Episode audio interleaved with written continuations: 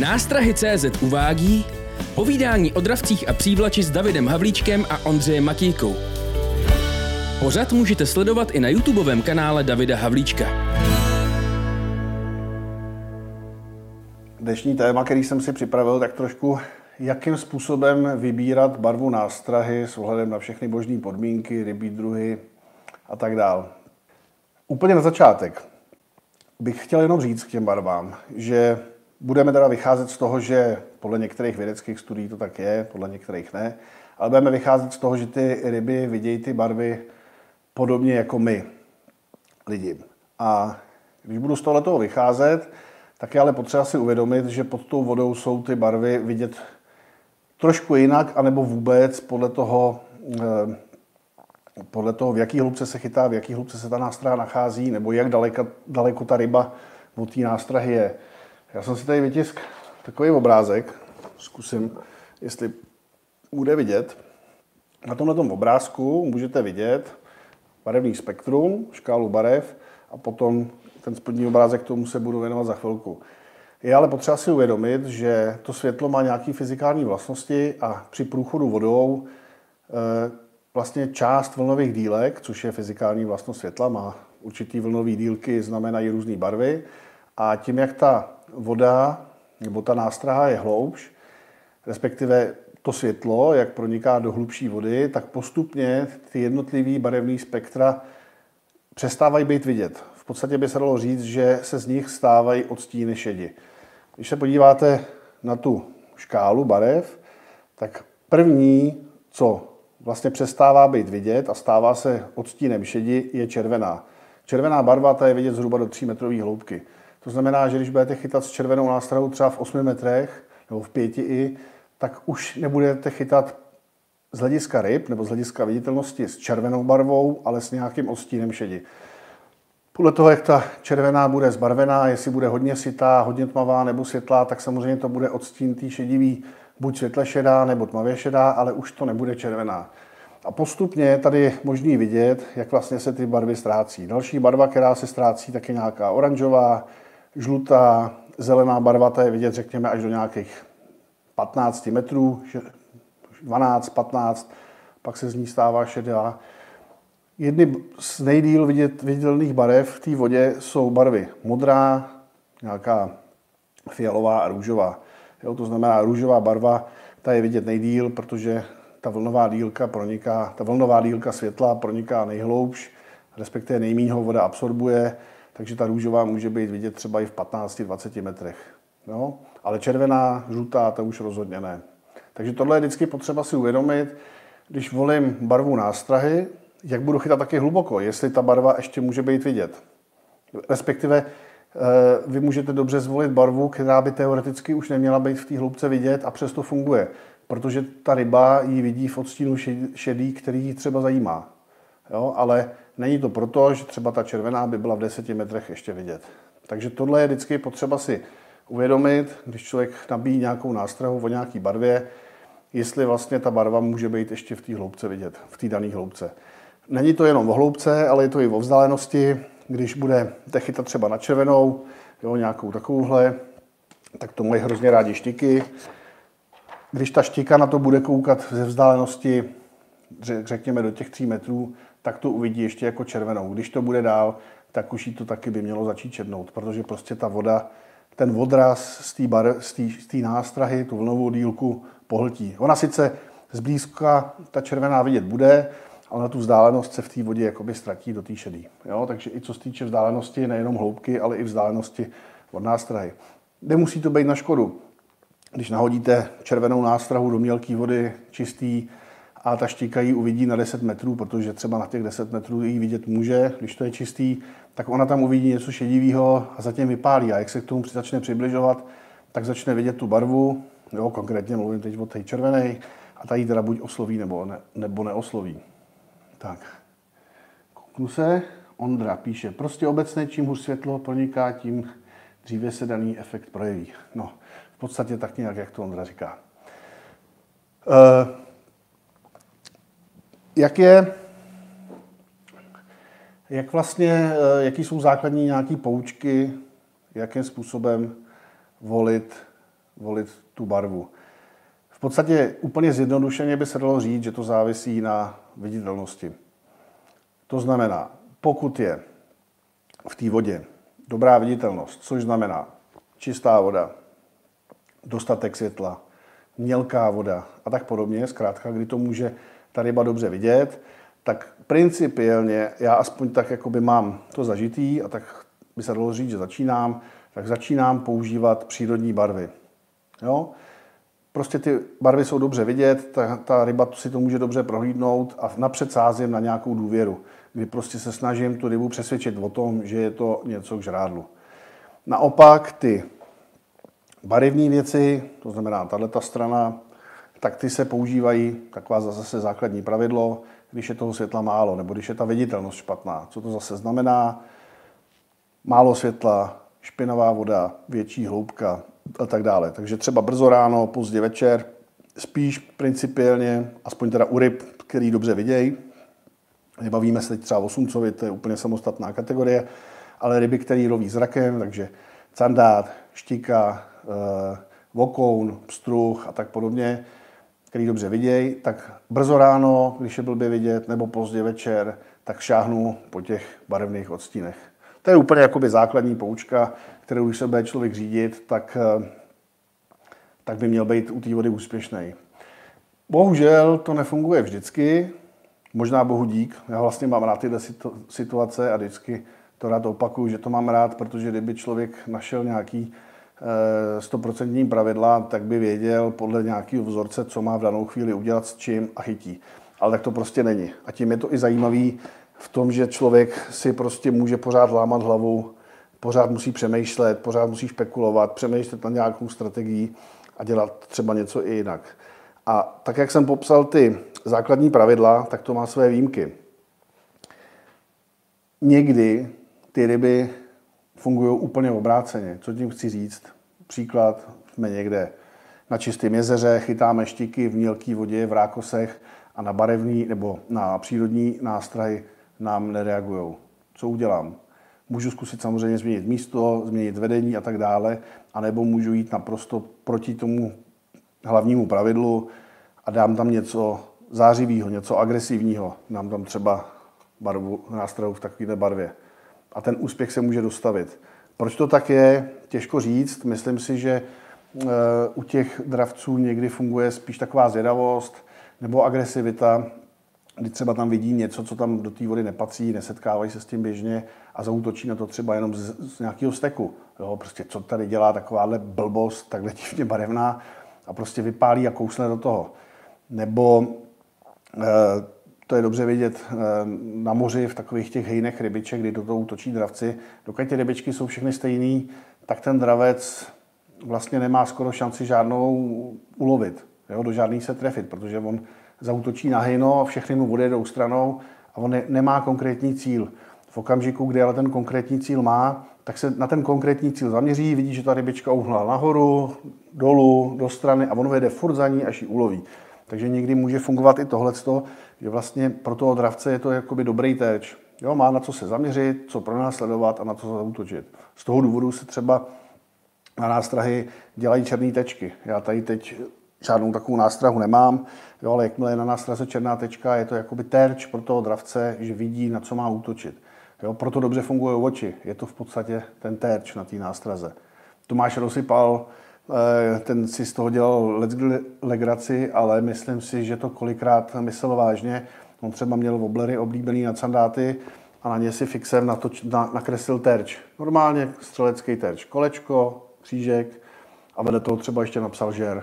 Jednak udělal nástrahu, kterou žádný jiný rybář v té lokalitě 100% neměl, protože měl ten rybář třeba takovouhle barvu oblera, jo, nebo takovouhle nějakou barvu gumy, nebo přírodní, to je jedno, ale on na to měl ještě něco jiného. Jo, takže ten dravec, který mohl už být třeba zkušený, že se s nějakou tou nástrahou setkal, tak najednou tam bylo něco jiného. Ne, že by si to přečet, žer a začal žrát, ale prostě bylo tam něco. Mohlo mu to třeba, mohlo mu to třeba evokovat nějaké zranění těla, té rybky. Jo, samozřejmě dravci, dravci mají velice rádi eh, kořist, která je dostupná. To znamená, pro ně to znamená třeba poraněná rybka.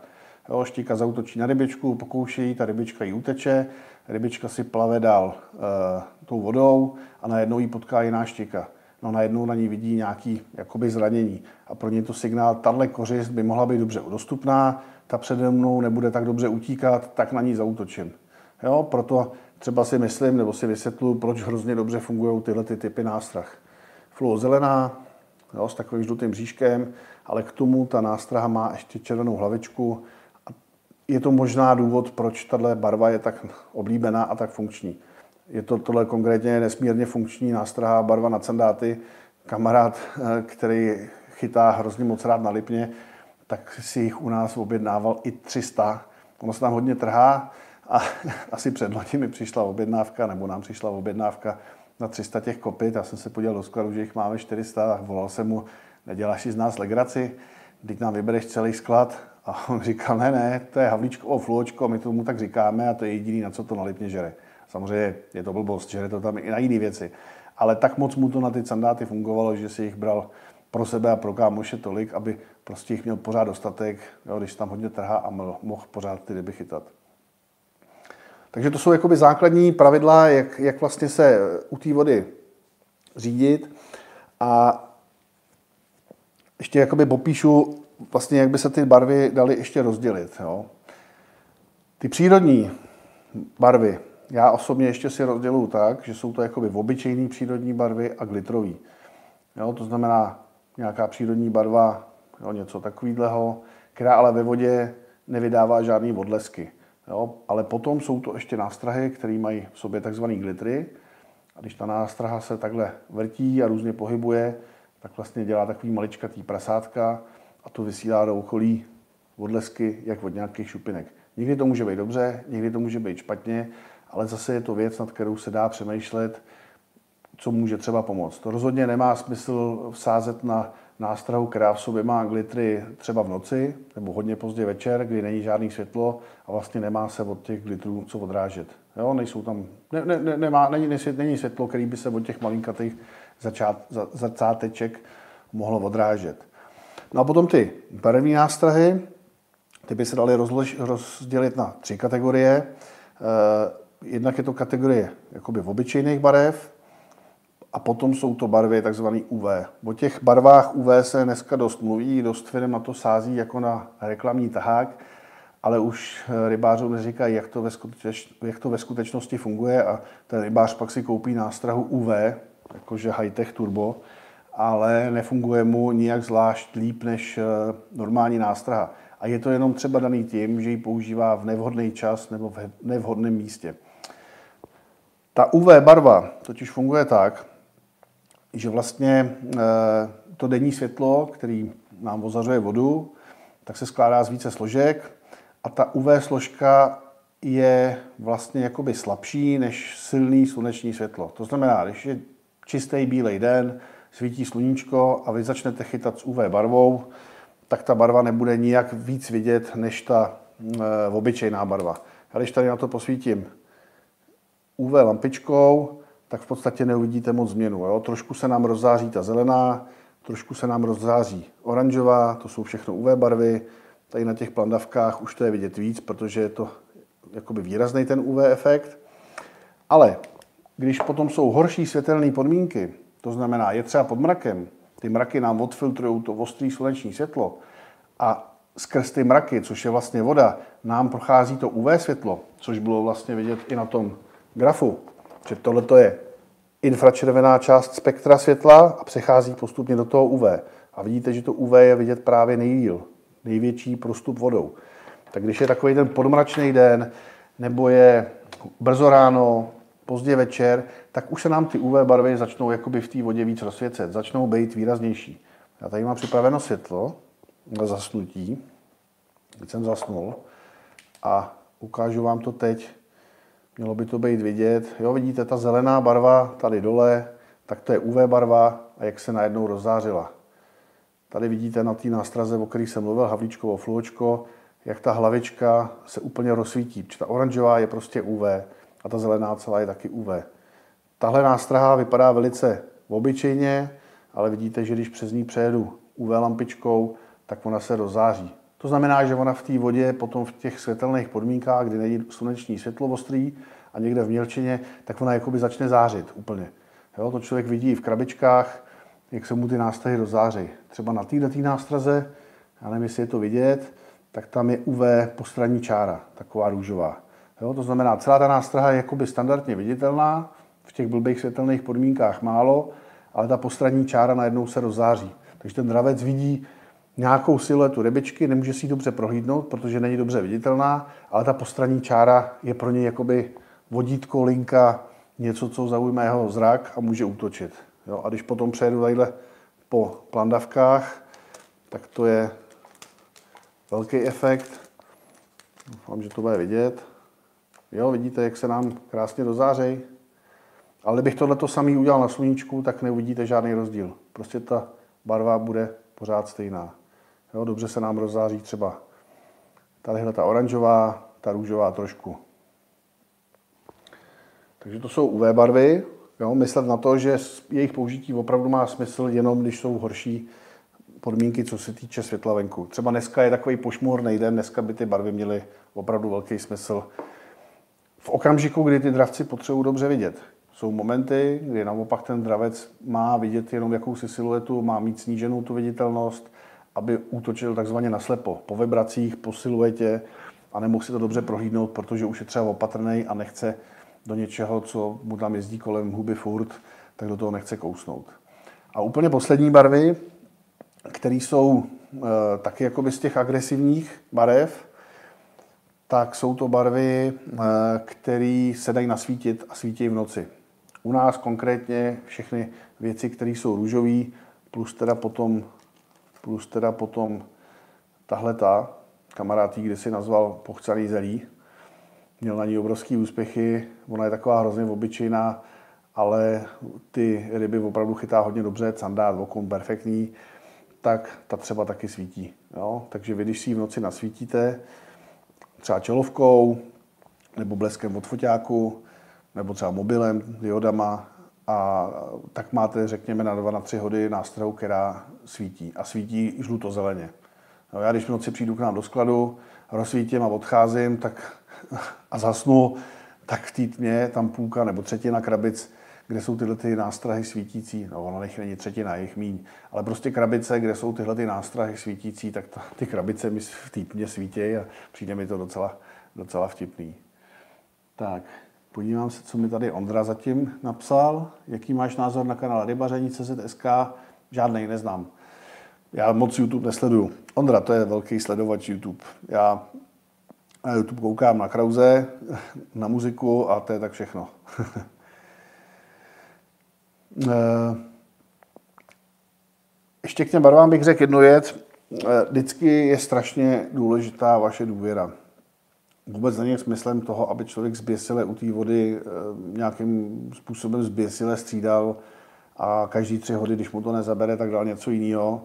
Vždycky je potřeba tomu nějakým způsobem věřit. Takže je to blbý, ale chce to nějaké zkušenosti, kdy vy máte prostě něco odchytáno a už víte, že za takových podmínek vám většinou funguje taková maková barva, nebo se třeba můžete řídit, teď zase to řeknu blbě, ale tím, jak to třeba dělám já, nebo jaký vidíte fotky, na jaký nástroj my chytáme, ale musíte tomu prostě věřit, protože když tomu věříte, tak tomu dáte ten čas, tu péči, ten, ty pěkný náhozy, to pěkné vedení, precizní, ochytáváte třeba u sandátovačky dno a pak ten úspěch se může dostavit. Když tomu nevěříte, chytáte hala bala, rozličíte se, co se děje kolem, kolikrát ani nezaregistrujete záběr, není to prostě dobrý, zběsilý střídání. Já když nějaký nástraze věřím, tak uh, jsem schopný s ní chytat celý den. Třeba Ondra ten už je jiný. Když teď si vzpomenu na jeden eh, den na Orlíku, loni byla, myslím, řekněme půlka prosince, nebo přelom listopad, prosinec. Přijeli jsme tam, snažili jsme se, bylo nás tam asi 10 kajakářů, snažili jsme se chytat sandáty, nikdo nemohl udělat ani záběr v sobotu. Já jsem měl možná jeden, dva klepanečky, nebralo to, absolutně ne. Chytal jsem svoji oblíbenou hnědostříbrnou nymfu a střídal jsem ji podle mě maximálně za žlutou. A tohle ty dvě nástrahy, které věřím, funguje to vždycky a všude v podstatě, tak jsem jel a nemohl jsem nic nachytat. Ondra experimentátor věčný, rebel, tak nasadil oranžovou nymfu, začal jí tam máčet, no a vytah krásný od sandáta, teď nevím, 65, na ty podmínky, které tenkrát byly a jak to nežralo, tak to byla neskutečná ryba. No, úplně nás udělal, vyvalili jsme oči. A já ale, protože té nástraze nebo té barvě oranžový moc nevěřím, tak i když on chytil na to, tak já jsem jí tam stejně nedal. Stejně jsem prostě věřil tý svý žlutý, tý svý hnědý, jo, možná, že jsem chytal ještě olivovo stříbrnou, to je taky moje nejoblíbenější. A tu rybu jsem udělat nemohl. Druhý den jsme pokračovali, něco se změnilo, já jsem měl pořád tu svojí a těch ryb jsem chyt asi sedm. Jo, už najednou se to rozjelo, začalo to fungovat tak, jak má a ty ryby jsem nachytal. Já teď nevím, co nachytal tenkrát Ondra, ale, ale vím, že jsem určitě nachytal nejvíc ten den. Jo, někdy nachytám nejvíc, někdy nejméně, někdy nic. To je prostě, to jsou ryby, to znáte.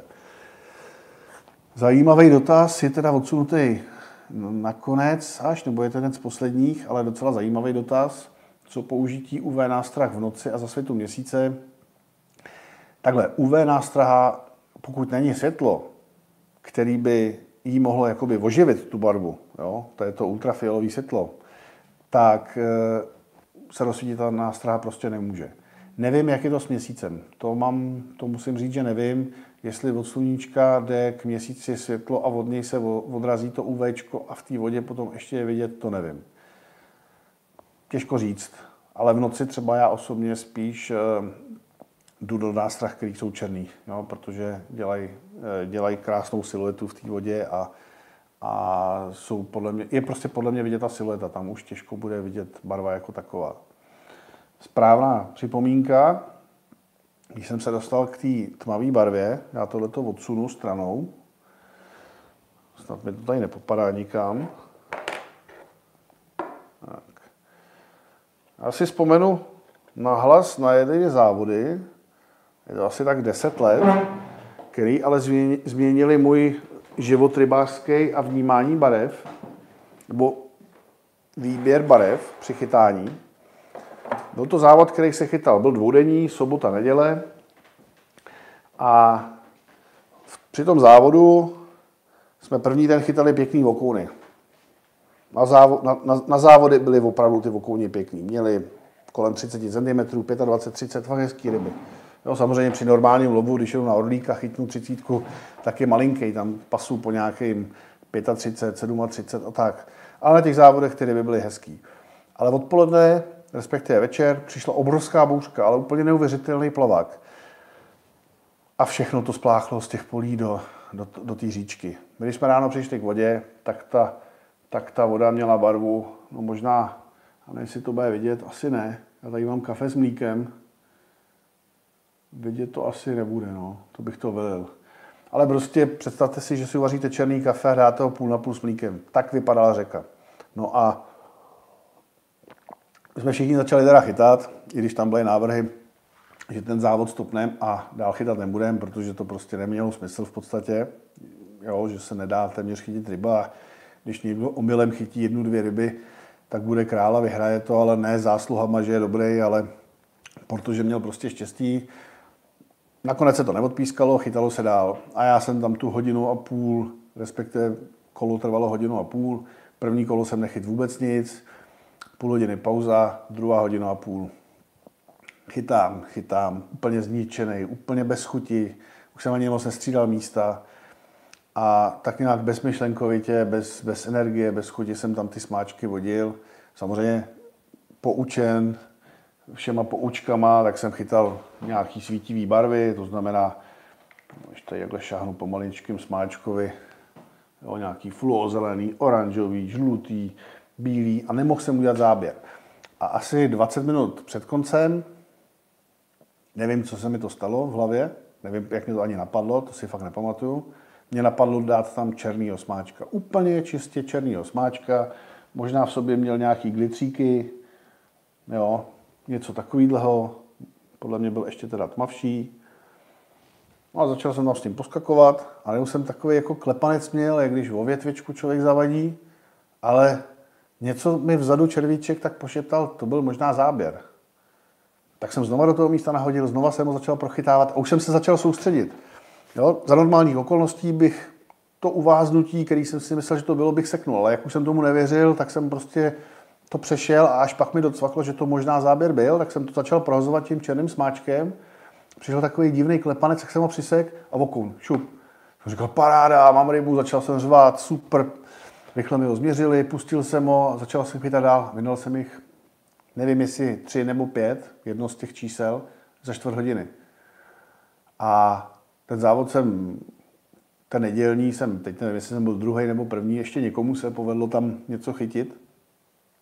A vlastně začal jsem nad tím přemýšlet a došlo mi, že ty barevné věci mnohdy jsou vidět jenom v čisté vodě. Když ta voda potom má různý stupně zbarvení, tak vlastně můžou začít být vidět hůř než, eh, než nějaký jednobarevné věci, které jsou tmavý, přírodní barva a podobně. A to vám tady teď chci ukázat. Ondra mi klad, klad na srdce, že když jsem to měl eh, tohle povídání na výstavě v Trenčíně, tak to nebylo vidět, protože tam bylo hodně světla, tak mi klad na srdce, aby to bylo vidět, tak doufám, že se mi to dneska podaří. Ještě teda, že jsem to vařil před chvílí, je to teda čaj, různě řezděný vodou, takže je to opravdu jenom ilustračně, nedá se to brát úplně doslova že něco jiného je jenom zbarvená voda a potom taky třeba přikalená. Jo? Nicméně pro tu ilustraci to snad bude stačit a snad to tak nějak bude vidět. Tak já si tady vezmu nějaký barevné věci a nějaký tmavý. Tak. Mám ty sklenice dát blíž? Co myslíte? Ještě si je takhle posunu. Možná tadyhle zhasnu to, no, světlo. No, jsem tady prostě sám, no, tak uvidíme. Neměl jsem možnost si to moc vyzkoušet, že sám sebe nevidím. Každopádně, barevné nástrahy. Když je dám do čisté vody, tak jsou vidět prostě krásně, vidíte ty barvy. Dokonce bych řekl, že se i trošku rozzáří ta barva v té vodě a je to opravdu dobře viditelný a má to smysl, pokud chcete, aby ta nástraha byla vidět. Když už to dám do trošku šmrclý vody, tak to ještě trošku vidět je, ale myslím si, že je vidět, že už to není úplně žádný disko. Jo? Není to žádná extra velká sláva. Snad to je vidět. Pokud tak se omlouvám, tak mi prostě musíte věřit. A když je dám do tmavé vody, tak vidíte, že ty barvy opravdu už ztrácejí. Jo, začínají tak, být takový vybledlý, ale ta nástrah díky tomu, že je světlá, tak vlastně eh, nevytváří žádnou extra velkou konturu, žádně, žádný extra velký obrys, zkrátka není tak dobře vidět. Je to jako kdybyste dali bílej papír, list bílého papíru proti obloze, tak prostě ho neuvidíte jakoby nějak tmavě. A to je to, čeho můžete docílit s nějakou nástrahou černou, tmavou. Tak se dívejte, jo. A tím si vysvětluju, že nám hrozně dobře funguje třeba tahle barva, která je velice nevýrazná a i v hlubokých vodách, ve špinavé vodě nese úspěchy. V čisté vodě je to vidět tak, jak je to na suchu, ale v okamžiku, kdy vám ji dám do té tmavé vody, tak si určitě všimnete toho, že vlastně najednou je jakoby černější než na suchu, tak jakoby se rozáří ten obrys. A když ji dám do hodně tmavé vody, tak to vidíte, jo, jak je krásně tmavá. Takže ten dravec sice nevidí její barvu, ale vidí dokonale ten obrys, tu konturu, tu siluetu té nástrahy. A když potom máte nástrahu a je nějaký světlo, tak tohle je nástraha, která má v sobě glitry, jak s ní vrtím, tak ta navíc ještě posílá do okolí ty maličké záblesky od těch glitrů. Jo, takže když se vrátím k tomu, co jsem říkal na začátku, dobrá viditelnost, přírodní barvy, špatná viditelnost, agresivní barvy, tak tohle je přesně ukázka toho, že to může fungovat úplně naprosto obráceně. Myslím si, že eh, v těch hlubších vodách nebo v těch eh, vodách, které jsou třeba zakalené a je tam horší viditelnost, tak jednak, že tyhle ty tmavé nástrahy, třeba úplně totálně černý, on ten do mě furt hučí, teď uděláme totálně černou nymfu, bez čehokoliv, úplně čistě černou, tak si myslím, že buď ty ryby, nebo někdy ty ryby to vidějí opravdu jenom jako siluetu, nemůžou si prohlídnout detaily té nástrahy a vlastně útočí na to jenom na základě té siluety. Jo? A když vy se přiblížíte chování té rybičky, tak ta ryba vám to může říct větší důvěrou, než když je tam něco, co je dobře viditelný, jo? nějaká barva. A nebo, nebo to může fungovat taky tak, že třeba v těch hlubších vodách nebo zakalených ta ryba vlastně eh, na větší vzdálenost vnímá jenom vibrace a na tu blízkou vzdálenost vidí jenom tu siluetu a chňape, anebo to nevidí vůbec, prostě chňapne jenom po tom pohybu. Ale to by zase potom fungovaly i ty barevný, který někdy ani v těch hlubších vodách nefungují tak dobře. Takže tohle je potřeba zkoušet, ale je potřeba tomu věřit. Každopádně zapamatujte si to, že začínáte v dobré viditelnosti s přírodní barvou, která by měla útočit na dravce, který jsou, eh, který jakoby potřebují získat důvěru v tu nástrahu. Když je špatná viditelnost a ty ryby třeba nereagují a vy chcete v nich vybudit nějakou agresi, tak dáváte agresivní barvu, ale někdy je to potřeba otočit, protože prostě eh, nejsou tam ty pravidla, které by někdo chtěl, já je fakt nechci. Tak, podíváme se na otázky, snad jsem to vysvětlil dobře. Doufám, že nedostanu od Ondry potom vynadáno, že jsem měl nějaký blbiny. Tak, tady se podíváme. Je, to je úplně mimo, mimo téma, ale nevadí, jaký máš názor na offsetové háčky, jaké výhody mají, po případě budete dělat offset jigy, Hele, já je osobně moc nepreferuju. Je pravda, že eh, ta montáž eh, míň vázne, to je jedna věc, protože ten offsetový háček vlastně je přitlačený nebo zatlačený do tělíčka a je ten hrot je v podstatě vodorovně s tělíčkem a těsně nad ním a až když ta, ta hryba to zkousne, tak ten háček vytlačí ven, ale sice to méně vázne, ale podle mě to i méně chytá. Prostě musí to vytlačit ven, aby se chytila. Co už je zajímavější na tom offsetovém háčku, on vlastně tu nástrahu protne jenom v lavičce a potom někde ve třetině a ten prostředek té nástrahy je, já vemu nějakou větší, a ten prostředek té nástrahy zůstane měkký. Za normálních okolností ta jigovka, když půjde až sem, tak ta první část nebo ta přední část je úplně tvrdá a funguje nám jenom odsásek. U toho offsetového háčku, tím, že to je jenom ve dvou bodech propichlý, tak funguje i to tělíčko uprostřed. Takže ta nástraha získá jiný zajímavější chod, vláčnější, přirozenější. Ta ryba, když to veme, tak se jí to celý vůbec hejbe, není to prostě tvrdý, prkno. Takže v tom směru ten offsetový háček je zajímavý, nicméně já tak moc rád nechytám. Ondra ten to používá, to by vám asi musel říct on, jak, jestli si myslí, že je to nějak výrazně lepší.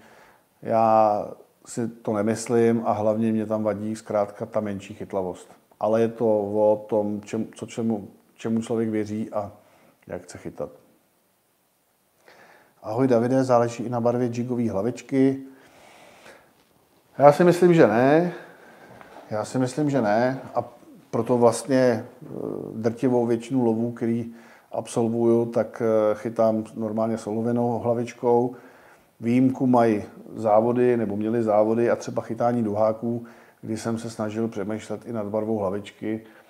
Jo, když tady vemu nějakou svoji krabičku starou závodní, tak, tak jsem si hrál i s těma barvičkama. Jo, tadyhle jsou, většinou jsou to wolframové hlavičky a, a třeba jsem se rozhodl, že chci chytat bílou nástrahu s růžovou hlavičkou, protože vím, že duhák má rád růžovou a bílou a najednou jsem získal tu kombinaci, kterou vlastně na té nástraze jsem neměl. Ale jestli to bylo nějak zásadní nebo ne, těžko říct. Někdo na to nedá dopustit, někdo chytá úplně čistý volovo a neřeší to. Já to mám jakdy. Jako líbí se mi třeba černá barva, kombinace černý, bílý, jo, je tam ta černá tečka. Čo rybáři dobře vědějí, že, že třeba v okou několikrát žerou jenom broky, prostě z nějakého důvodu se jim líbí ta e, buď tmavě šedá nebo černá kulička, tak je možný, že vidí toho smáčka a útočí na tu kuličku. Těžko, těžko říct. No. Rozhodně, jak říkám a opakuju, hlavičky při chytání vokoun, sandáč, tika, bolen, cumec, prostě cokoliv, tak absolutně neřeším a ryby chytám. Nevím, jestli kdybych začal řešit barvy hlaviček, jestli by to mělo nějaký efekt. Mělo by to efekt určitě ten, že ono, celá řada těch věcí je eh, dělaná ani ne tak pro ryby, ale pro ty rybáře. A měl bych třeba zajímavý pocit.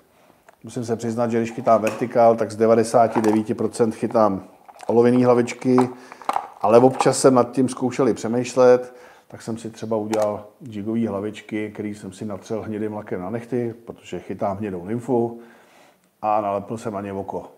A ono je z druhé strany, to už odpadlo. Musím říct, že jsem neviděl jediný rozdíl. Prostě když ty ryby nechtěli, tak jsem neudělal ani záběr ani s tím letím a když to žere, tak, tak to prostě žralo bez, bez rozdílu, jestli jsem tam měl takovou hlavičku, anebo úplně obyčejnou. Ale je pravda, že když jsem tam měl tuhle hlavičku s tím okem a byla hnědá, nějak jsem si ji tady doma lakem na nechty obarvil, tak jsem měl takový jako pocit, že jsem pro to udělal něco víc. A i jsem tomu možná v tu chvíli o něco víc věřil, takže se vracím zpátky, dal jsem tomu tu péči, jo, tu, tu preciznost, ty jemný pohyby přesně úplně, jak to má být. A možná potom někdy ten úspěch přijde jenom díky tomu, že tomu člověk víc věří, jo, ale že by to mělo efekt, nemyslím si to. Je to podobné jako ty vůně nástrah. Jo. Možná vám to přidá u té vůně nástrahy tu důvěru a pak chytáte preciznějc, ale nemyslím si, že to má vliv. Aspoň z těch všech pokusů, které jsme udělali, tak vyšlo, že ne. Dá se na přívač chytit i nedravá ryba? No jasně, že jo. Když tak vemu závodní přívlač, tam se chytá strašně moc tloušťů, ty se dají považovat za dravou i nedravou rybu. Eh, co jsem chytil na přívač, eh, když se chytají třeba malé rotačky, tak jsme nachytali strašný kvanta ouklejí na malé rotačky. Chytil jsem perlína na rotačku, chytil jsem plotici, cejna, na nymfy jsem chytal, se chytají parmy, chytají se na to kapři, občas cejní vám to vemou, zase plotice, perlína jsem asi nechyt na to, co ještě? Ondro, vzpomeneš si? Spousta ryb. A je to hlavně v období, kdy eh, je hodně zase potěru, to znamená léto, vyhnou se malé rybičky a veškerá ta ryba, která žije ve vodě, tak na začátku, když se ty ryby roz, rozmnožejí, vytřou, tak je to plný jiker, tak oni se schromáždí okolo těch trlišť, to jsou ty místa, kde se ryby třou, a začnou tam žrát ty jikry. No a postupně, jak se z toho začnou kulit rybičky, z vrhu nějakého, z nějakého výtěru je třeba milion jiker nebo půl milionu jiker, to už je jedno. A ty ryby napřed začnou žrát ikry, takže nějaký ikry zmizejí tím, že to sežrali ty ryby, pak se vykolejí malé rybičky a všechny ty ryby začnou žrát ty malé rybičky. Jo? Je to pro ně maso, spousta bílkovin, proteinů, takže si parádně nad svou bubky a zajistí i to, že eh, když se vytřou 20 dní vedle sebe, je z toho je z toho třeba 200 tisíc malých rybiček, takže jich tam 200 tisíc nezůstane. Kdyby tam zůstaly všechny, tak, tak by ta voda byla plná jenom ryb a ne, nevyšla by se tam žádná voda. No. A postupně, jak ty rybičky odrůstají, tak se vlastně zmenšuje spektrum těch ryb, které je žerou. Dokud jsou ještě opravdu potěr, tak to sežere úplně všechno. Když už potom jsou větší, tak samozřejmě už, už, už to nesežere potice, už to nesežere perlín, už to nesežere ouklej, ale dokud jsou maličký, tak to žere v podstatě úplně všechno. Jak se tahají nástroj na slunce? Hele, žádná rychlost, když je chytáš v noci, tak eh, a ty slunci jsou třeba slyšet, že lověj a oni většinou se zvednou do sloupce a lověj, často lověj třeba oukleje, pokud na tom revíru jsou, tak to tahat, řekněme, půl metru pod hladinou, ne hloubš, jenom plynule přitahovat a ten sumec, když ho to potká, tak, eh, tak na to zautočí. Ty sumci se velice rychle přesouvají v noci, no, prostě jezdí tím revírem tam a zpátky a hledají rybičky, nejsou někde na místě, ne, ne, neloví ze zálohy a ty prostě musíš házet do zblbnutí, až ho někde trefíš, že se skřížili, on jel a ty mu to překřížíš a pak ho máš. Když se chytají přes den, tak většinou leží někde u dna, můžou stát teda i ve sloupci, to už záleží na, na, na, na podmínkách, třeba na přehradách se stratifikuje voda, tak oni můžou stát třeba 3 metry pod hladinou v létě a zase musíš ho potkat. Ale rozhodně to není žádný extra sprinter, takže nijak nespěchat.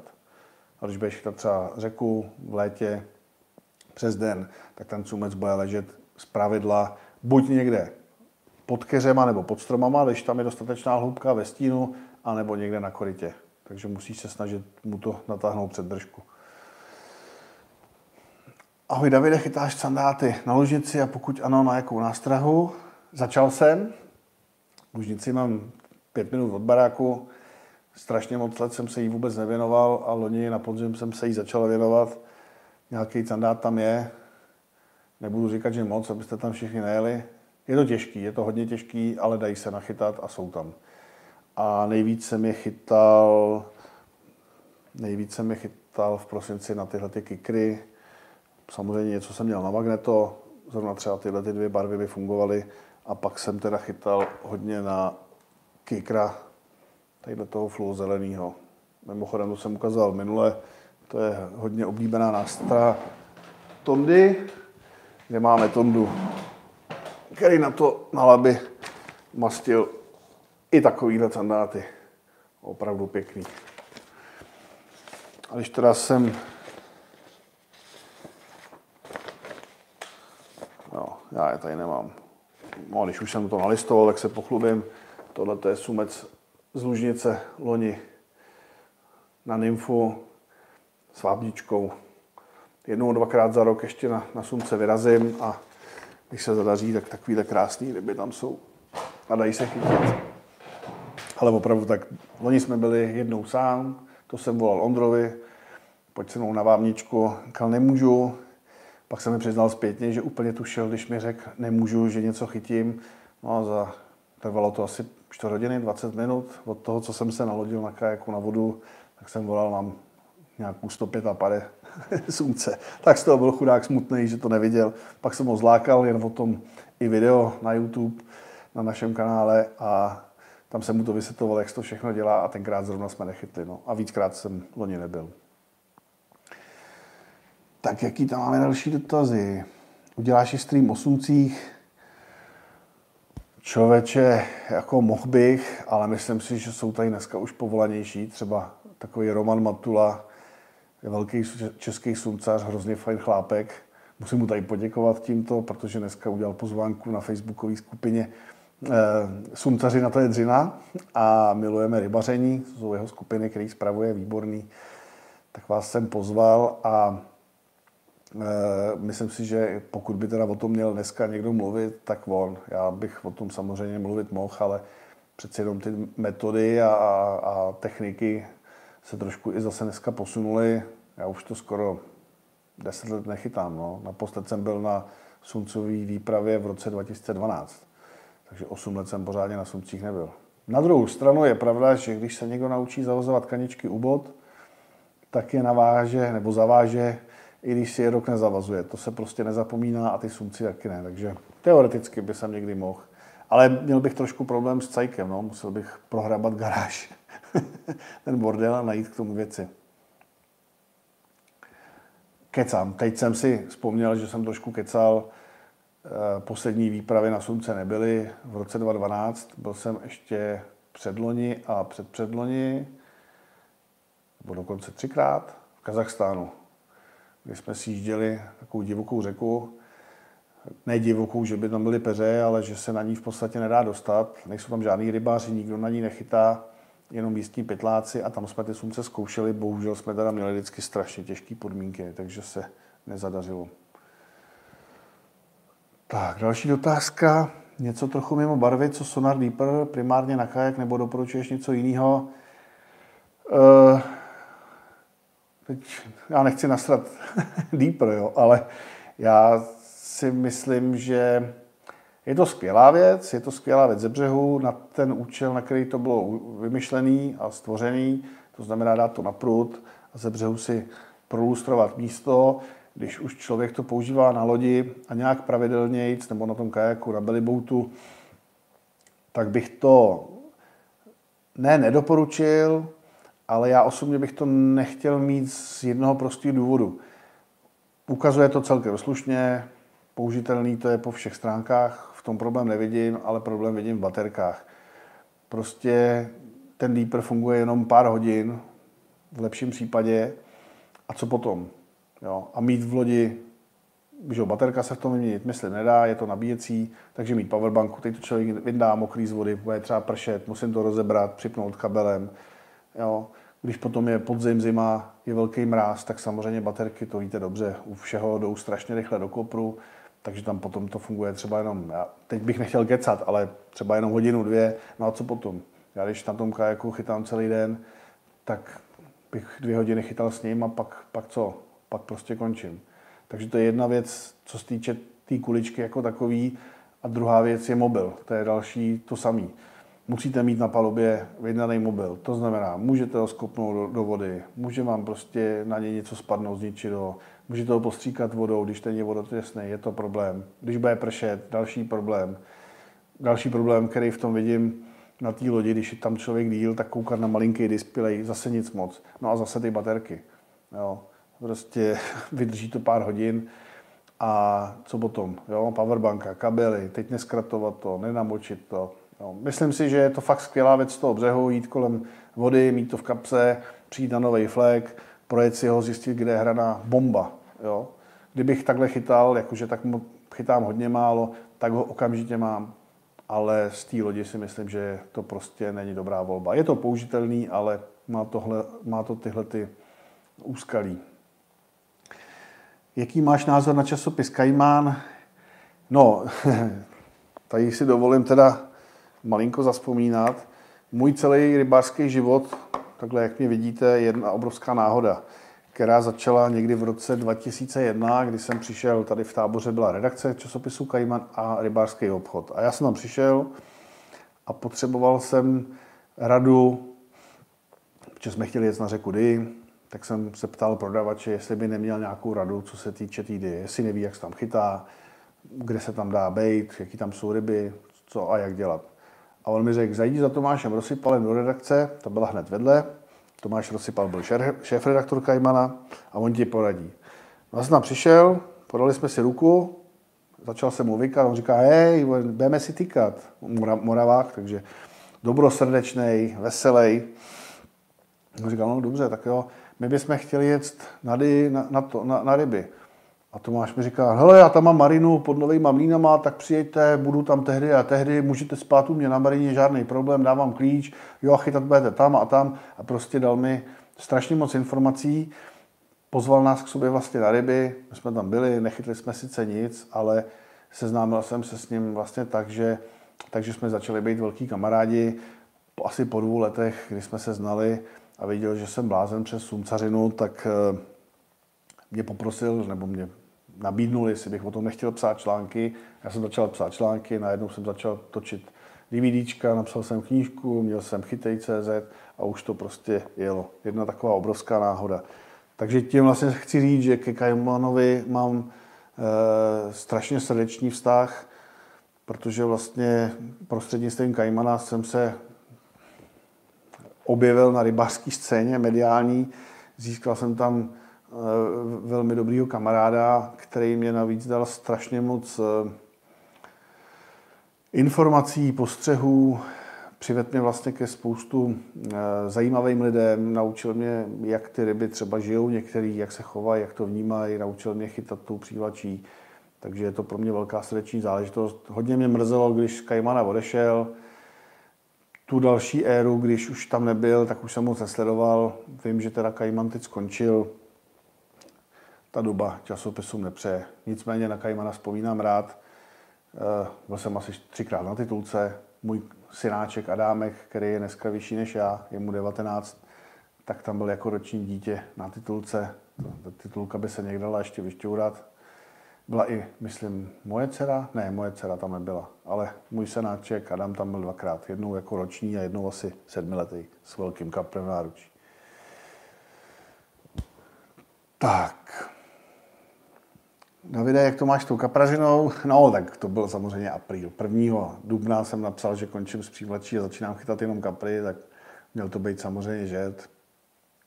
Ale několik kamarádů v kaprařině mám a jeden se mi ozval, že mě zve na kapry, tak, tak ho beru za slovo, Lukáš Frejka, jestli se díváš, tak tě zdravím a na ty kapry spolu pojedem. Ale ne kvůli tomu, že bych chtěl chytat kapry, ale že chci strávit pár hodin nebo i třeba dní s fajn lidma a užít si pokecu vody a, a, a nakonec si ten kapry zabere, tak to není asi špatný. Taky jsem jich pár chyt a s Ondrou jezdíme každý jaro na, na, na kajaku na kapry a je to super, baví nás to. Jak vybírat kaják? No, je, je, taky široký téma. My chytáme ty nafukovací, jsme spokojení a já už na tom chytám od roku 2014, takže 6 sezon, myslím. Vždycky jednou, dvakrát do roka se dám s kámošema, který mají nafukovák taky, halibuta. Mimochodem, já jsem ho spolu konstruoval, tak, tak k němu mám takový jakoby vztah trošku jako k dítěti, co se týče vývoje nějaký věci. A vždycky se dostaneme k diskuzi, jestli bychom stáli o pevný kajak a v podstatě vždycky dojdeme k tomu, že, že, že tu potřebu nemáme. Jediná nevýhoda na Fukováku, která je, je nějaká jeho odolnost. Já ho mám 6 let a ne, ne, neměl jsem zatím jakýkoliv poškození, ale je pravda, že když máš pevný, tak s tím můžeš přirazit ke břehu, kde si vzpomeneš, můžeš najet na zrezavělej plech, železný a ne, nezničíš to. Když máš ten nafukovák, tak musíš prostě víc přemýšlet nad tím, kde při, třeba přirazíš ke břehu a když potom chytáš třeba štiky, tak musíš být prostě opatrnější. Když chytáš na jednoháček, na gumu, tak je ti to jedno. Ta štika může skákat, jak chce a nemá ti co udělat. Ale když potom budeš mít, nevím, třeba tady dám montáž Drakoušovu, příklad, buď woblera, anebo třeba velkou gumu na systému dvou trojháků a ta štika bude seklá za ten, za ten koncovej a bude ti skákat okolo lodi a ten tam kolem ní bude lítat, tak musíš prostě být opatrný, aby ti neskočila na kajak a ten háček smolně se ti do toho kajaku nezasek. Nemyslím si, že by to šlo roztrhnout, protože ten materiál je hodně vodolný, ale mohl by si to píchnout a mohl by si mít nějaký starosti. Je to strašně jednoduše řešitelný prostě tu štiku držím dál od kajaku a mám podběrák větší z další rukojetí a prostě ji podeberu. Kluci, kteří chytají z pevných, tak si ji dotáhnou až ke kajaku a pak ji třeba vytáhnou s křelovým matem, eh, vytáhnou ji z vody a nebojí se, že těma háčkama si ten kajak poškodí. Ty musíš prostě být opatrnější, to je celý. Ale jinak, jinak ty benefity toho nafukováku jsou úžasný. Jednak to můžeš složit, je to takhle velký pytel, dáš to na záda nebo do auta, bez problému to odvezeš kamkoliv, doma to složíš, nebo doma to uložíš do skříně, nemusíš mít garáž kvůli tomu, takže s tímhle nemáš problémy. No a je to i váha. Ten halibut váží plně nastrojený 21 kg. Já když si z toho vyndám jedno prkno, nějakou lavičku, tak jsem někde na 17 a s tím manipuluji jednoručně. Já to jednou rukou dám na střechu auta, jednou rukou to ze střechu auta sundám. Když to mám na zemi, Eh, tak to jednou rukou zvednu, hodím to na rameno, v druhé ruce mám pruty přes rameno tašku a jdu. Neodnesu to dva kiláky, to, je, to samozřejmě je už trošku fyzicky náročný, ale pár desítek nebo i pár stovek metrů se to dá odnést tak na rameni a jsi úplně v pohodě. Samozřejmě, když to potom nosí člověk, eh, když jsme jezdili na Orlík loni a byl upuštěný, šel si možná 200 metrů od vody do kopce, tak jsem si musel dát pauzu cestou zpátky protože jsem línej, nechci jít dvakrát, tak jsem si hodil tašku přes rameno, v té jsem měl 20 krabic, takže 15 kilová taška, do ruky tři pruty, e, pádlo, na rameno kajak a teď jsem hrdina šel do kopce. Jednou jsem to i vyšel, no, ale většinou potom už jsem teda v půlce zastavil a musel jsem chvíli si vydechat, protože se to prostě nedalo. Takže kajak za mě na fukovačku. No. Ten pevný je těžší, a dá se zase třeba k té vodě dotáhnout po, zemi, jo? takže tam ne, nehrozí riziko, že ho zničíš. Hele, každý má svoje, ale já bych, já bych to asi fakt neměnil. Ne, ne, nevidím jediný důvod. Jaký nástroj preferuješ v létě na noční lov na řece? Tak předpokládám, že asi mluvíš v osumcích, tak e, nástroje, které jdou blízko uhladiny. To znamená buď nějaký kopito s výrazným chodem, který jde řekněme do půlmetrové hloubky, takže lehčí hlavička, anebo jsem měl hodně rád dvoudílný oblery eh, Rapale Jointeda, 11 nebo 13 cm. No, ona jde hezky vláčně, jak had, a to funguje na, na, na sumce dobře a i na sandáty. Já teda se přiznám, že sandáty jsem v noci moc nechytal takhle z hladiny, ale třeba ten Tomáš Rosipal jich takhle nachytal no, možná tisíce. Tak, jakou barvu do slunečného letního dne? To je, o čem jsem mluvil na začátku. Základ by byl asi použít nějakou přírodní a když nefunguje, tak potom jít do, do nějaký barevný. Proto já vždycky každému doporučuji, třeba i na výstavách, nebo když mi někdo zavolá a chce se ptát na barvy, ale i ty sady naše jsou tak konstruované, mít ty nástrahy ve dvou variantách. Něco přírodního, co se vám líbí a co, řekněme, máte vyzkoušený, že funguje, a pak něco barevného, aby člověk mohl to změnit. Jo? Když si vzpomenu znova na ten orlík s tím undrou, tak my jsme chytali ty naše osvědčené barvy, že jo? Ta hnědá nejvíce mít dal času a ona sadil oranžovou. A najednou mu to začalo fungovat. Jestli to bylo, že ty ryby eh, do toho kousali jenom kvůli tomu, že, že je to nějakým způsobem tam štvalo a byla to agrese, to nevím. Nicméně ty ryby prostě chytil. Takže mít tu možnost. Mít tu možnost. Vždycky něco barevného a přírodního. Radši než dvě nějaký pěkný přírodní, tak jednu přírodní a jednu, jednu barevnou. Co použít na pstruhy? To je otázka dost nekonkrétní, protože pstruhy máme dva druhy, plus siveny, jo, máš duháky, siveny a potočáky. A teď nevím, jestli se ptáš, jakou barvu, anebo jakou nástrahu. Každopádně, na potočáky moje, mý favoriti jsou smáčci, no, třeba tyhle ty 4 cm smáčci, takový jsou buď slatoučký, hnědostříbrná, to je můj favorit na pstruhy. Potom bych tam měl na pstruhy třeba to samý v oranžové barvě. To je jako hodně zvláštní, že takhle oranžová barva funguje skvěle na pstruhy. Samozřejmě funguje rotačka, funguje oblírek, zase v nějakých těch 3 cm, Hauserovo peří, jigstreamery, plandavky, to je celá řada.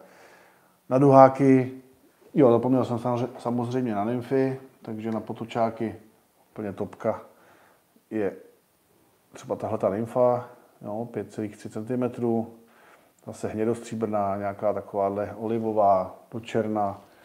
To jsou, to jsou eh, potočákové barvy, úplně čistě černá třeba, ta je super. No. Když se budu bavit o duhákách, tak na to budou fungovat v podstatě ty samé nástrahy, ale začínám obráceně, nezačínám přírodní barvou, ale začnu nějakýma barevnýma. Takže oranžová, růžová a post- bílá třeba je skvělá, ta je dobrá na potočáky, na duháky a potom postupně přecházím třeba do těch přírodních. Tak, kde jsme to skončili? Je pro tebe důležitá průsvitnost nástrahy? Hele, důležitá pro mě není. Tady ajkusku jedu k tomu.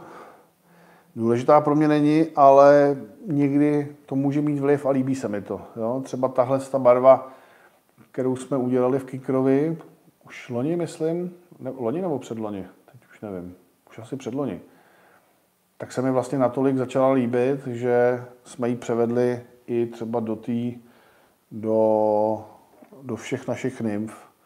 Jo, už jsme zrušili ty staré verze růžových a postupně všechny věci, co děláme růžový, tak děláme právě s tím průsvětným říškem a klitrama. Nevím, jestli to má zásadní vliv nebo ne, ale podle úspěchu úvody se zdá, že má. Funguje to ještě líp, než fungovala ta klasická růžová dřív, aspoň mě. Uvidíme, co nám ukážou další lovy, ale myslím si, že, že to fungovat bude opravdu líp. No, tady máme v té v větší velikosti. Třeba na, na mořských pstrojách to fungovalo skvěle, na, candát to fungu, na to funguje skvěle, na vogouny to funguje skvěle. Takže možná to nějaký vliv má. A tahle barva je vlastně taky poloprůsvětná a taky je velice účinná a velmi dobře funguje. Blbý je, že za těch ryb nemůžeme zeptat, jak to vidějí a proč ta konkrétní barva je baví a nebo nebaví. Je to zkoušet, zkoušet a pak si pamatovat, co kdy fungovalo a pak vlastně se podle toho řídit příště. Jakou nástrahu bys doporučil? No, lipany? Hele, lipan je primárně ryba, která se chytá na mušku, takže mouchu. A z vláčecích nástrah, tak lipany, který jsem nachytal, tak jsem nachytal samozřejmě zase na tyhle ty malé nymfičky, přírodní barvy teda, nikdy to nebylo na nějakou barevnou, jo, takže to mi fungovalo na lipany a pak mi fungovalo na lipany, to tady mám malý magneto, který bylo, já ho najdu, takže takovýhle, takovýhle kopítko, malý magneto, ale zase v nějaký přírodní barvě. Jo, to znamená něco takového, ale třeba v té zelené. No. Na voblera jsem lipana asi nechyt a občas veme malou rotačku. Asi by vzal i smáčka. A vím, že Ondra chytal velký lipany na tuhle nástrahu. ale v jiné barvě, v takový červený. Já se podívám, jestli tady mám. Ten jich na to nachytal poměrně dost ve Švédsku. A byla to, jí říkáme Red G, protože je červená a má v sobě glitry, tak proto Red G. Takže tohle Vormeto, je to takový smáček, smáček s, jak bych to řekl, s takovýma kroužkama na sobě, říkáme tomu červosmáček, ale v této barvě. Tak tohle na Lipany fungovalo. A myslím si, že tahle nymfa teda bude fungovat na Lipany taky. Ale moc často asi ani nechytám na revírech, kde ty Lipani jsou, tak se s nimi zase tak často nesetkávám u nás. Jaký silon? Jaký sil milimetry na, navažem na šňůru 18 mm na zubáče? Tak předpokládám, že chceš návazec eh, na šňůru, která je, má průměr 0,18. Já používám na zubáče, na sandáty pro Čechy, tak používám návazec většinou 0,3 mm nebo 0,35, to je asi nejčastější. Jo, 30, 35. Chytával jsem 25, ale ten sandát potřebuje ostřejší zásek a vím to a mám to naučený můj jakoby trošku víc prdnout, protože má tvrdou držku, tak jsem občas nějaký urazil. Kluci si ze mě občas dělali srandu, že to byla štika, ale bylo to, že jsem opravdu seknul ostřejc a ta 25 už si myslím, že je na hraně. Byla by použitelná, kdybych použil třeba jemnější prut, jo, ale když potom už mám opravdu jako sandátový prut, který už má nějakou sílu v sobě, v páteři, a prdneš mu to, tak, tak jsi schopný to urazit. Takže 35 a 30. Jakou barvu do slunečného letního dne, když je zakládná voda? Hele, nevím na jakou rybu, takže to ti nepovím. Ale může, může fungovat dobře nějaká opravdu hodně tmavá, no, protože bude dobře vidět ta silueta. Takže možná by se vyplatilo jít, když bude hodně kalná voda, tak nejít do nějaký barevné věci, ale do hodně tmavé věci. Když nemáš hodně tmavou věc, tak stačí říct černý fake a tu, bar, tu nástrahu celou začmárat. Já mám x wobblerů, tady asi teda nenajdu, to jsem si sem nevzal, který jsem používal na čistých psturovkách a původně to byl čistě přírodní vzor, jo, světlý bříško nebo úplně bílý, světle šedý bok a třeba jenom černý hřbítek a já jsem vzal černý fix a celý jsem mu komplet začernil. Úplně ze všech stran černý. A fungovalo mi to skvěle. Tam to teda nebylo kvůli viditelnosti, co se týče nějakého zákalu, ale aby, aby jsem vlastně z toho udělal jenom tu siluetu v nějaký třeba hlubší vodě. Vlastně ani nevím proč, no. dělali jsme černý nástroj. Rotačky, stříbrný jsem celý komplet nabarvil na černo. Černá prostě fungovala dobře. Omrzelo tě na nějaký čas rybaření? Měl jsem dvě krize, rybářský, jedno nebyla krize, to jsem prostě začal chodit za holkama v 16, dejme tomu, plus, plus, minus. Pak jsem ulovil tu svoji krásnou, milou ženu, s kterou provozujeme nástroj CZ. A to bylo, dejme tomu, v 18, když mi bylo 18 a pak jsem se k vodě zase vrátil. Stalo se to tak, že jsem s ní přijel za našima na, na chatu, kousek od Majdaleny. V tu dobu jsem ty ryby nechytal, byla tam taková tůň, táta tam měl nějaký starý prut, na něm starou zrezlou rotačku, tak jsem si řekl, párkrát si hodím, zaspomínám na dětství. No, pátý hod, vydal jsem štiku 85 a takhle se to ve mně znova zaplo a znova jsem začal být rybář a od té doby mě to drží. Pak jsem měl takovou trošku druhou krizi, kdy, kdy, když jsme točili filmy a do toho pořád jak na ryby, tak vlastně jsem jeden čas měl trošku krizi v tom, že jsem nechtěl jít na ryby jen tak. Vždycky jsem přemýšlel, jestli může někdo s kamerou nebo s foťákem, jestli z toho bude článek nebo film. A jak se z toho stala úplně extrémně práce, tak vlastně jsem nechtěl jít do práce. Jo? Takže měl jsem pár měsíců, kdy se mi na ty ryby nechtělo, abych vlastně nemusel pracovat. Ale to jsem pak překonal a už, už se mi to nikdy nevrátilo a doufám, že nevrátí. Proto třeba netočím tolik na, na rybách, zatím zase něco občas asi natočíme, ale protože si to nechci úplně jako z toho udělat jenom, že, že, že, že bych z toho měl jenom tu práci. Prostě chci jenom na ryby a chytat, nepřemýšlet, jestli mám nabitý baterky, kdo bude držet kameru, jestli máme, bude dobrý zvuk, odkaď bude zapadat sluníčko, aby jsme byli na správné straně. Chci prostě jenom chytat. A když jenom chytám, tak jsem úplně nedvána v sedmém nebi. Nemáš obavy, že si ten kajak na větší vodě propíchneš třeba při zdolávání ryby u kajaku, když se vypne? O tom jsem mluvil, je to riziko, ale dá se s tím žít a dá se to řešit. Chce to jenom trošku opatrnost a nějakou zkušenost. Ahoj, chci, skoup, chci si koupit nějakou vláčku na štiky a sandáty, jaké parametry by měl mít prut naviják. Nevím lokaci, kde budeš chytat, ale řeknu to zjednodušeně. Prut na sandáty, řekněme, univerzál 2 metry 40 až 2 metry 70, já mám radši delší, já chytám dneska i třeba 2,90 a gramáž 7,28 gramů. S tím odchytáš pomalejší proud a rozumně hlubokou řeku a všechny stojáky. Když už to bude víc proudit, hlubší řeka, víc proudná, tak už budeš muset mít třeba 10-40. Když budeš chytat štiky na stojákách, tak by si měl mít prut správně někde 15, 50, jo, 30, 60 jsem chytával. Samozřejmě, když to bude řeka, která bude víc proudná a tak, tak bys měl mít silnější, třeba 40, 80. Když budeš chytat nějaký velký nástrahy, tak třeba i 150 gramový prut.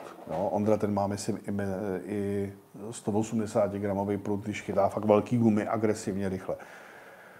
Zkombinovat to musíš najít průsečík. Vždycky to bude něco za něco. Jo? Sandáte většinou budeš chytat třeba do, do dvou kil, u té štiky už jako to, nebo ta šance chytit větší rybu je větší. A na štiky, když se budeš zaměřovat na větší štiky, tak použiješ větší nástrahy a to s tím jemným prutem neodchytáš. Naopak, když si vemeš prut vyloženě štikovej, tak odchytat s tím 10 cm nástrahy třeba na desíce jigovce, už to nebude taková zábava, nebudeš to mít takový cit, neucítíš tak dobře dno, neucítíš tak dobře ten záběr. Takže jako snažit se někde mezi, ideální je mít na sandáty zvlášť prut a na štiky taky zvlášť prut. Já vím, že to zní blbě a třeba když člověk začíná, tak to není pro něj úplně jednoduchý, třeba z hlediska financí, ale stejně k tomu dojdeš. Jo, prostě je to jako, když budeš hrát fotbal, tak prostě musíš mít kopačky se špuntama, když půjdeš do posilky, tak si vemeš nějaký sálový tenisky a když půjdeš běhat do lesa, tak budeš mít taky jiný boty. Samozřejmě dá se to odběhat všechno s jedněma, i ten fotbal, i ta sálovka, nebo nějaký fitko, i, to, i ten běh v lese, ale vždycky to je něco za něco. Vždycky někde budeš trpět. Vždycky ta věc je určená na konkrétní použití. Takže doporučuji k tomuhle tomu dojít.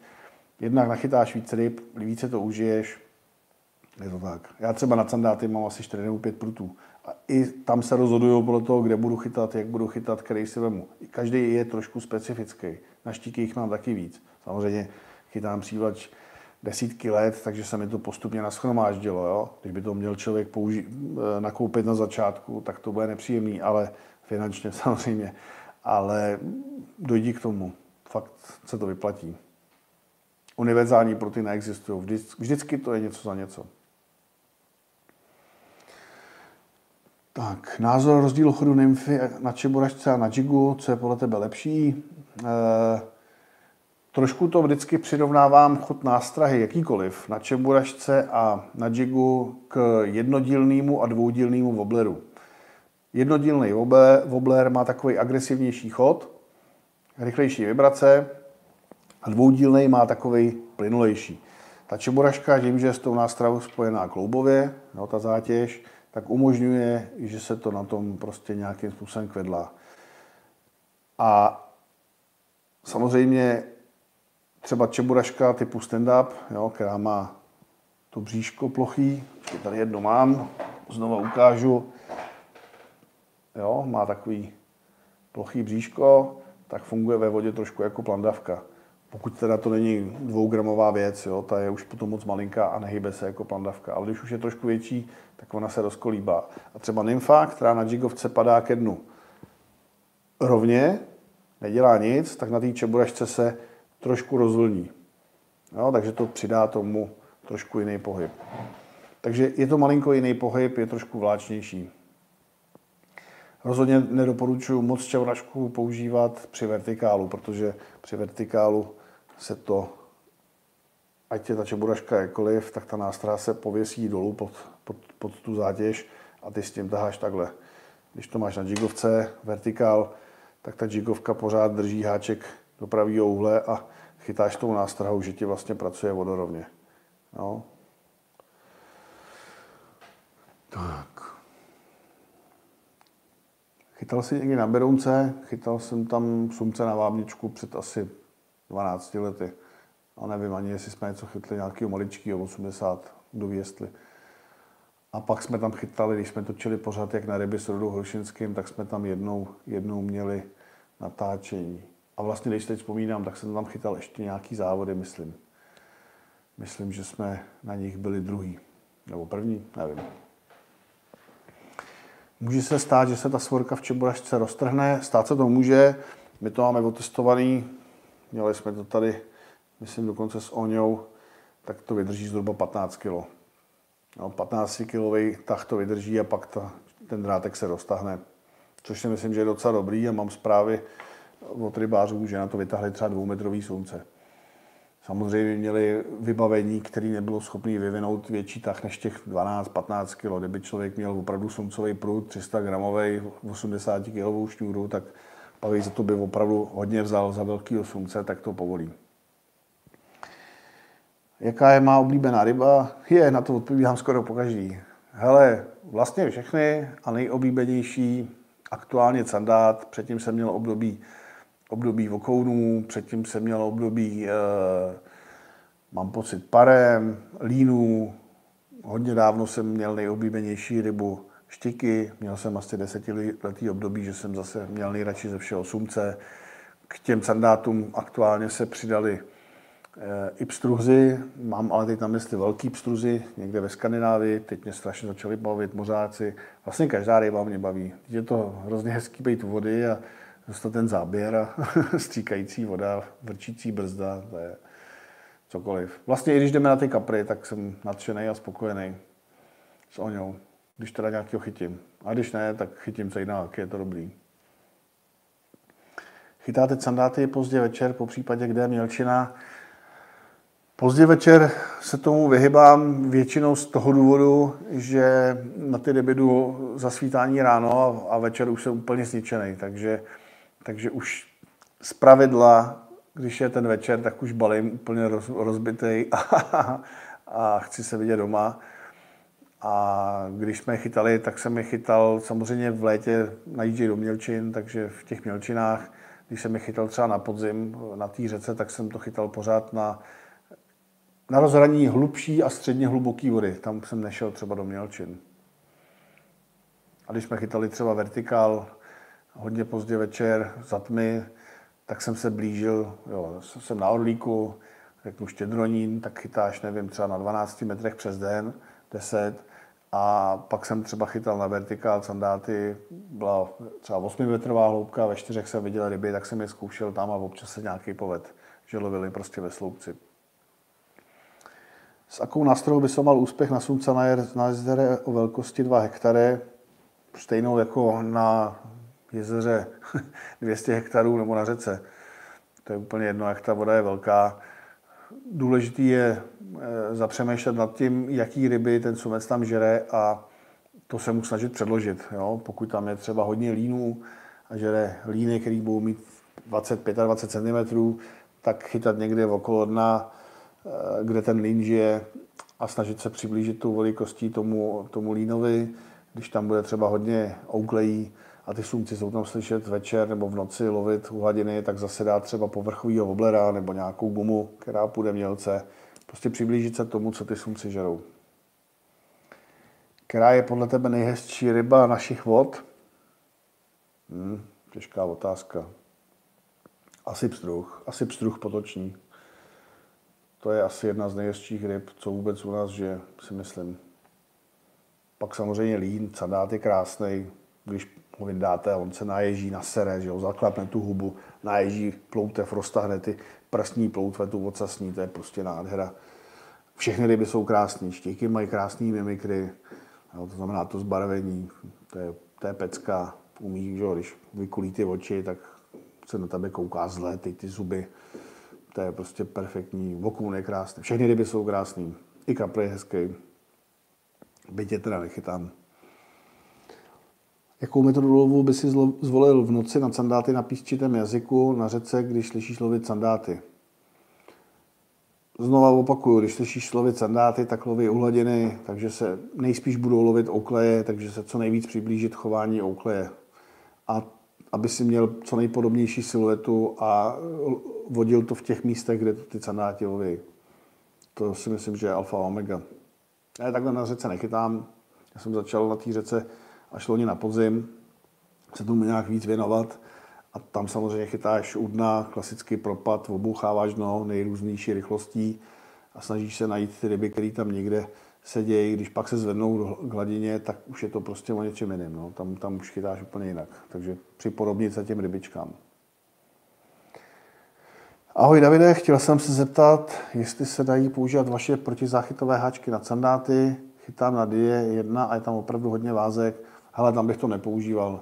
To je myšlený, to je myšlený do uh, míst, kde jsou třeba vodní trávy, tak aby si nechytal na ten háček trávu. Ale ne, že by to nějak významně pomohlo k tomu, aby si nechytal třeba o větve, o kameny. Tam si myslím, že se zachytíš stejně. Samozřejmě o něco míň. Každopádně cokoliv protizáchytového funguje i proti úspěšnému záseku. Vždycky. Jo, I ten fous, který tam je, tak ti třeba už o 30% sníží úspěšný záseky. Jo, sice nebudeš tolik tahat trávy, budeš moct chytat v místech, kde třeba by si o něco váznul, o nějaký lekníny, trávy nebo i třeba větve možná, ale samozřejmě chytíš i méně ryb, protože prostě ta ryba musí překonat, musí překonat ten vlasec a když to cvakne, tak máš šanci, že ten fous se uhne a zatneš ho někam do, takzvaně do živého a tu rybu zasekneš.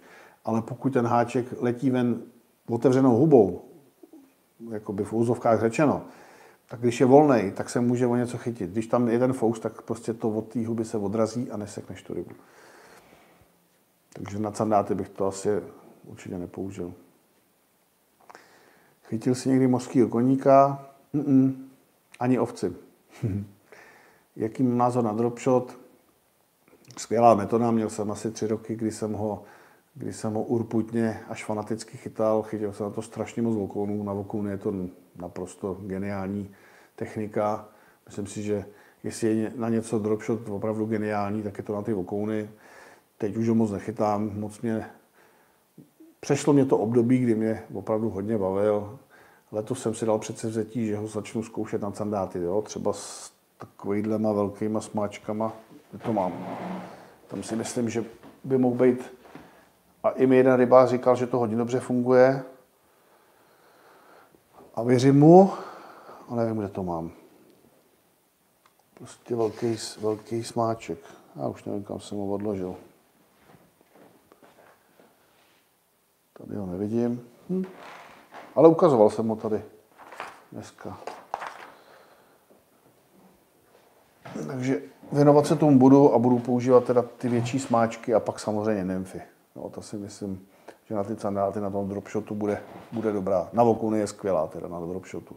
Když jsme měli přednášku na, na for fishingu v Aquaremu a poslal jsem tam dropshot na něm nymfu, taky ty pstruzy, který čtyři dny tam byly atakovaný nejrůznějšíma nástrahama, tak mi to žrali tak, že jsem to z nich nemohl dostat. A když se na to podíváš, tak tam není háček. Jo, chytali jsme bez háčku v tom akvademu, ukazovali ty věci a i tak jsem to z té ryby musel páčit, protože oni to sežrali až do žaludku a nechtěli to vydávit.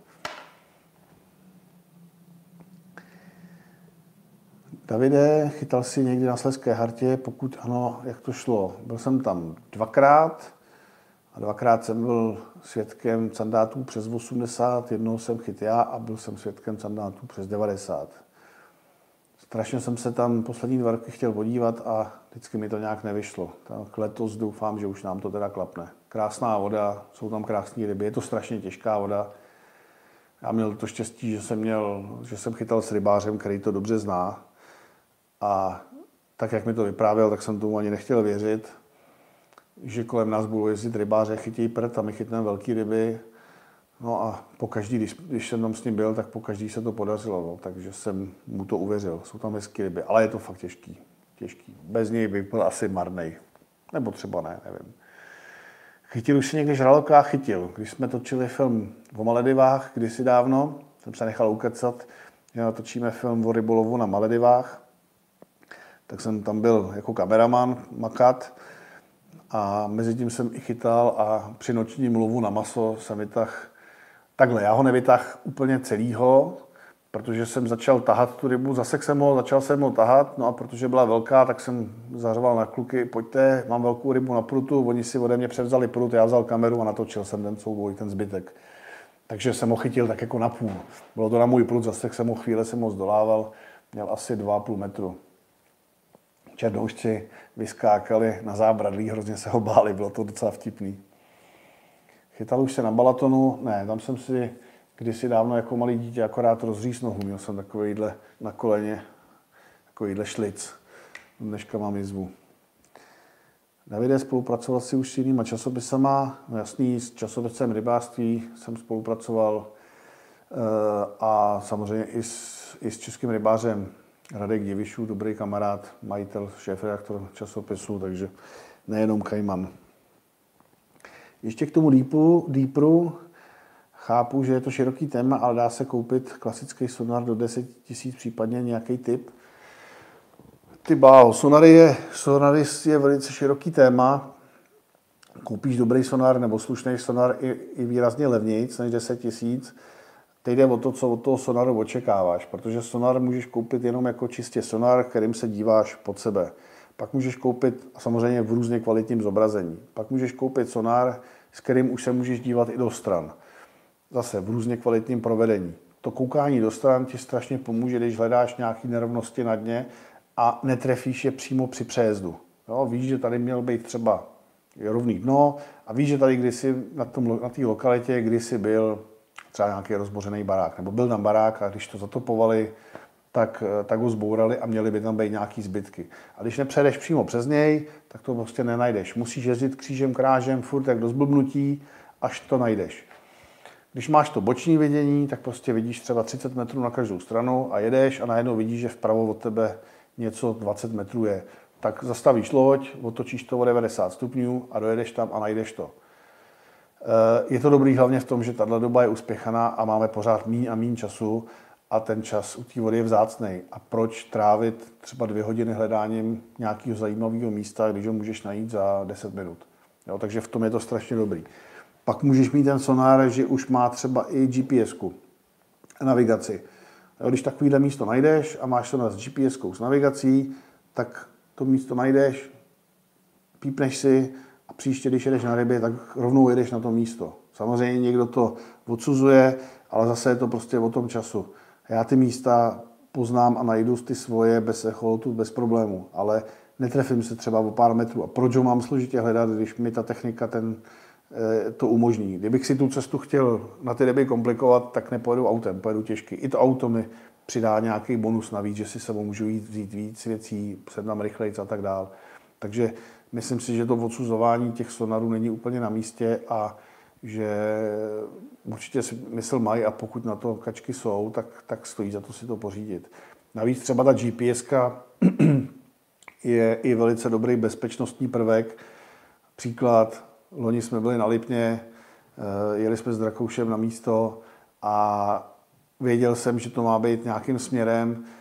Snažil jsem se jet podle sonaru s navigací a nebyl jsem schopný tam dojet, protože v té mlze se člověk jednou zatočí a už jede úplně někam jinam, než chtěl. A když bych ten sonar neměl, tak vyjedeš 10 metrů od břehu a když by se tam mlha nezvedla, tak už se nikdy nevrátím zpátky. Jo, řekl bych si dobře, pojedu rovně a narazím na břeh, vylezu. Jenomže ono nejedeš rovně. Ale když je tam mlha, tak nemáš šanci to poznat.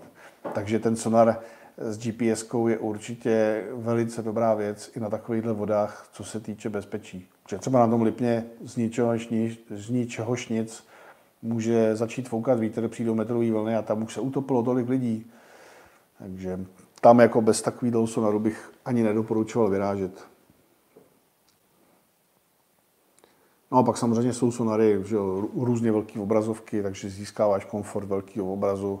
Pak jsou, pak jsou eh, ty typy sonarů, má to, má to Garmin dneska, že, že vidíš úplně reálně pod sebou, jak ta ryba vypadá, dokonce i rozpoznáš druh. Ale to je samozřejmě hezký, nevím, jestli bych to úplně chtěl. Asi kdybych to vyzkoušel, tak by mě to lákalo. Nicméně je to hrozná darda. Je to třeba 100 tisíc ten echolot, nebo možná i víc. Když budeš chtít, tak mi třeba zavolej a můžeme probrat nějaký konkrétní model, který by byl dobrý. Každopádně s tím bočním viděním a s GPS-kou se dneska dá pořídit okolo 15 tisíc slušný. Já v podstatě takový mám, mám ho už delší dobu, tenkrát stál víc, dneska už to stojí výrazně menší peníze a opravdu to stojí za to. Tak, co použít na sandáta? O tom mluvíme furt okola, no.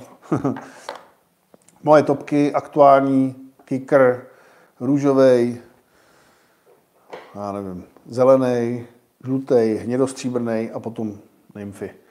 No, třináctka, hnědostříbrná, olivovo, olivovo-stříbrná. Teď máme nové barvy, nové barvy. Tohle to se jmenuje Deep Purple, je taková hodně fialová do fialová. Sandáti mají údajně rádi fialovou, já to nikdy nechytal, ale profíci to chválejí, takže máme novou barvu, bude určitě super. Pak máme novou barvu ve 13 růžovou, ta je na sandáty super. Blbý je třeba u těch hnědostříbrných a olivových, je, že je máme kompletně vyprodaný a budou až za dva měsíce. Na výstavách jste nás vybrali úplně do mrtě, tak jste nás dorazili teď a, a nejsou, budou až za dva měsíce. Takže vám tady chválím nějakou nástrahu a není. Ale tak to zahájení času dost. Myslíš, že můžu sehnat v rybářských potřebách aspoň trochu kvalitní prut na přívlač něco mezi štíkou a sandátem do 700 korun? No. No něco pořídíš, no, ale samozřejmě žádný, žádný, žádný extra prut to nebude. Pokud něco takhle levného, tak bych si asi vybíral od Delfinu, tam mají docela slušné věci i za takovýhle peníze. Ale z hlavy ti teda nepovím. Jaká je univerzální velikost nástrahy? Není univerzální velikost nástrahy. Vždycky je to, vždycky je to uh, o rybě, o konkrétním uh, ročním období, o konkrétních podmínkách. Jako třeba na takovouhle nymfu v 8 cm můžeš chytit Středně velký pstruhy, velký pstruhy, vokouny řekněme 20 cm, ale i vokouny 40-45 cm, můžeš chytit na to sandáta od 30 cm do 70, do 80, veme ti to jako prd. Kolikrát to veme štika, já jsem, mám pocit, na tuhle nymfu chytil štiku přes metr už. Na tlouště to asi nebude, bolen ti to veme. Jo. Ale neveme ti to ten dravec tak, jak jsem tě vyjmenoval vždycky a všude. Jo. To všechny stejné ryby můžeš chytit jen takhle malinkou nástrahu. Samozřejmě, když dáš velkou nástrahu, tak už na to nebudeš chytat ty vokouny a pstruhy třeba. Jo. Takže ano, dalo by se říct, čím menší nástraha, tím máš širší spektrum úlovku, jo, ale i velikostně. Když, už, když nebudeš chytat třeba malinký vokouny, tak prostě musíš většit. Jakou barvu na štiku? No, hele, Vidíš, to, to jsem tady měl připravený, abych vám řekl, jaký barvy na jaký ryby. Tak, už jsem o tom mluvil víckrát, ale zrekapituluju to. Když půjdu na sandáty, co se týče barev, vyberu tady do ruky barvy, které pro mě na sandáty jsou top. Jo, to znamená, co tady ještě máme. Tahle je dobrá na sandáty, hnědá, dejme tomu, jo. Takže tmavě hnědá, do těch hlubších vod nebo kalných, může dobře fungovat. Potom nějaká takováhle přírodní je super. Fluo zelená, ideálně s tou hlavičkou červenou, taky topka na sandáty. Růžová perfektně funguje na sandáty. Hnědostříbrná je skvělá na sandáty. Pak tady máme tu. Ale já si to takhle vemu zpátky. Na tom se mi to bude dobře ukazovat. Bílá samozřejmě funguje dobře na sandáty. Tak. Potom mám rád na sandáty tadyhle tu žlutou. A jak jsem říkal, jak říkali moraváci, pochcené zelí, tak to je taky super na sandáty. Když bych šel na vokouny, tak se to bude hodně podobat. Tak se to bude hodně podobat tomu sandátovi, plus ale třeba dobře funguje bílo-červená, eh, co tam mám ještě, kterou jsem tam ještě chtěl. No, v podstatě hodně podobný. No, říkám, tohle třeba na sandáty mi moc nefunguje, ale na bokouny super. Když bych šel na štiky, tak tam už je to trošku jinak. Štika má ráda hodně e, bílo, bílo-červenou, pak samozřejmě zase tuhle tu barvu, jo, to znamená v tom kopitu, jo, fluočko, havlíčkovo, jak se říká. Hodně dobře třeba na štiky funguje tahle modrostříbrná, ta je super. Jo, samozřejmě takovýhle všelijaký přírodní vzory. Třeba takovýhle obler na štiky, úplně super. Můj brácha ten má na, na štiky strašně rád. Eh, já ji tady asi nemám, ale takovou oranžovou žlutou. Máme magneto v takové oranžovo žluté barvě, něco podobného, tak ten, má, to má, ten by na štiky nevyrazil, kdyby to zapomněl doma. To bych řekl ztracený den, ani nemá cenu chytat. Ale to už je zase trošičku i o těch preferencích, jo? Protože, tu, protože tu nástrahu má takhle vyzkoušenou věří a cítí se jak bez ruky, když ji nemá. No, když půjdeme na ty potočáky, o těch barvách jsem mluvil, to znamená nějaký přírodní, zase jako samozřejmě velikost nástrah tomu přizpůsobit, jo, ale přírodní barvy, bílá funguje dobře, už jsem to tady říkal, že funguje hodně dobře smáček v takovéhle oranžové barvě, ale tady ho, tady mám, tohle je teda potočáková barva, ten smáček oranžový, překvapivě, mám na ně krásný ryby na potoce, kde je běžná velikost 20, tak tam mám i 40 na to, ten je super. No a na duváky, o tom už jsem taky mluvil. Jo, spíš barevnější věci a když pak jsou ty ryby ochytaný a opatrnější, tak i do těch přírodnějších barev, třeba černá, hnědá, ty jsou perfektní. Tak. Chytáš na woblery? Málo, málo chytám na woblery. Wobbler je nástroj, která mě relativně bavila, jsou hezký, mají hezký chod, ale pracují tak nějak za mě. A já si radši hraju s těma gumičkama, kdy opravdu ten život jim vdechávám já. U toho woblera tam můžeš zrychlit zpomalit, můžeš takzvaně twitchnout, takže jako špičkou po tu škubnout, kde on udělá takový nějaký zběsilej pohyb do stran nebo rychle zavibruje, ale více méně to pracuje za tebe a já radši opravdu si s tím hraju, hraju sám. Jak tě napadlo založit si obchod? No, to byla taková náhoda. To byla taková náhoda. Já jsem s tím obchodem, já ho nezakládal kdysi já, ale, ale kamarád a pomáhal jsem mu s tím. Chytal jsem na ty nástroje, strašně mě to s nima bavilo a jeho přestavilo ten obchod provozovat a nabídnul mi, jestli v tom nechci pokračovat. A já jsem se v tom zhlídnul s manželkou. Řekli jsme, zkusíme to a strašně nás to začalo bavit, začalo to fungovat. Baví nás to oba. Je to taková rodinná firmička, kdy to dělám já, moje žena, chán, děti nám pomáhají, brácha, kamarádi a funguje to, baví nás to. No. Byla to taková náhoda asi jako s tím Kajmanem kdysi. Mají vliv roční období a prochytanost revíru na volbu, volbu barvy nástrah? Má nějakou souvislost, když mi na podzim začnou makat žluté nymfy a ostatní nástrahy mezi spadaným listím často žluté barvy? Tak, začnu odzadu proč tím makají žlutí nymfy, jestli to souvisí s tím eh, listím, to nevím. To si nemyslím, že by to souviselo s tím listím. Každopádně žlutá mě funguje taky hodně dobře. Proto jsem několikrát říkal, že je to jedna z barev, bez kterých si neumím představit na ty sandáty jít. Jo? Neumím si představit jít bez hnědostříbrný a bez žlutý. Proč? Těžko říct. Každopádně na podzim jsem třeba loni jak jsem dal žlutou, tak tady na Jordáně jsem vždycky na to měl nějakou štiku. Jo. Až jsem teda potom, já jsem vždycky přesvědčený o tom, že umím selektovat ty ryby, ale na tom Jordáně jsem to neuměl. Takže jsem musel začít dávat lanko, protože sice mi to ty štiky nekousaly, ale začal jsem se bát, že mi to kousat začnou. A jak jsem dal žlutou nymfu, tak prostě mi to vzala vždycky nějaká 80 štika. Smůla, že jo. a Vliv toho ročního období a prochytanost revíru na volby barvy nástrahy. Neřekl bych, že roční období nějak zásadně hraje roli. Samozřejmě na podzim se většinou vyčistí voda, takže by to hrálo do karet tomu používat e, přírodní barvy. Jo, na podzim třeba orlík je křišťálově čistý, přes léto je, je to špenátová polívka.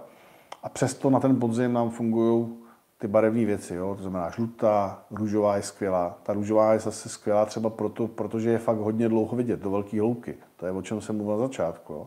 Že to spektrum růžového světla, nebo ta vlnová dílka světla, jde nejhloubš. Takže nejdíl vlastně růžová barva je vidět jako růžová. Jo, v deseti metrech je červená šedivá, ale růžová je furt růžová. Ale co, to je dobrá připomínka, co má vliv na volbu nástrahy, ta prochytanost. Pokud budeš na revíru, kde všichni chytají zelenou, jo, třeba fluo zelenou, a ty víš, že ti funguje, a tam na to nebudeš mít nějaký valný úspěchy, tak to změň. Že ty ryby už jsou zkrátka ochytaný a tím, že změníš a překvapíš je něčím jiným, něčím novým, na co většina lidí nechytá, tak začneš být úspěšný. Jo, bude to barva, která by za normálních okolností třeba nebyla úplně top, ale tam na tom revíru, protože už ty ryby prostě reagují na to tak, jako že je to nebezpečí, tady to chytá každý, tak tam bych ji nenasadil, tam bych dal nějakou jinou. Jo, a může to být třeba ta růžová zrovna, jo, kterou tolik lidí nepoužívá ještě pořád a přitom je úplně skvělá. Takže tím bych se řídil podle té prochytanosti. Když tam všichni budou chytat žlutou, tak naopak zkus zase třeba tu zelenou. Jo, když budou všichni chytat bílou a už ty ryby na to nereagují, tak zkus prostě zase něco jiného. Takže to je dobrá, dobrý dotaz, který mi docela nahrál. Co dělat, když se netočí rotačka, dá se to řešit? No, tak má to nějaký důvody. No. Buď je blbě vyrobená, nebo je zryzlá osička, když je blbě vyrobená, tak s tím nic nenaděláš. Můžeš porovnat drátek, může být vohnutý třeba drátek, nebo se dá ten drátek rozstřínout a postavit celý na novém drátku. Může to být zrezlý, tak tam může pomoct to e, nějakým způsobem očistit, nějakým jemným, jemným šmirglem, vyleštit to, řešit se to dá, ale nevím, nevím důvod.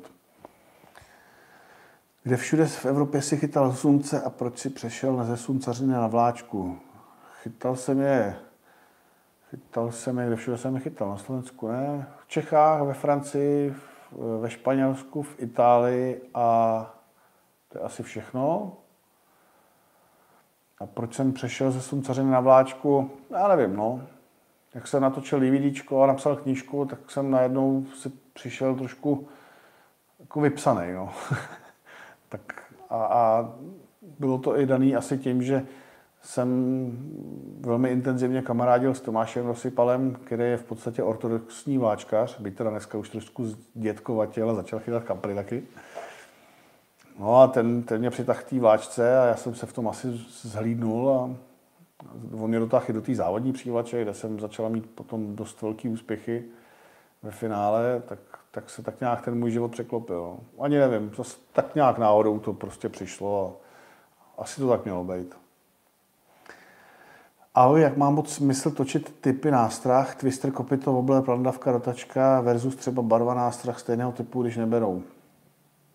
No. Hele, k tomu jsou, k tomu můžeš přistoupit v podstatě dvěma způsobama. Buď věříš tomu, co děláš, to mám třeba já, anebo začneš vymýšlet a zkoušet a přijdeš na to.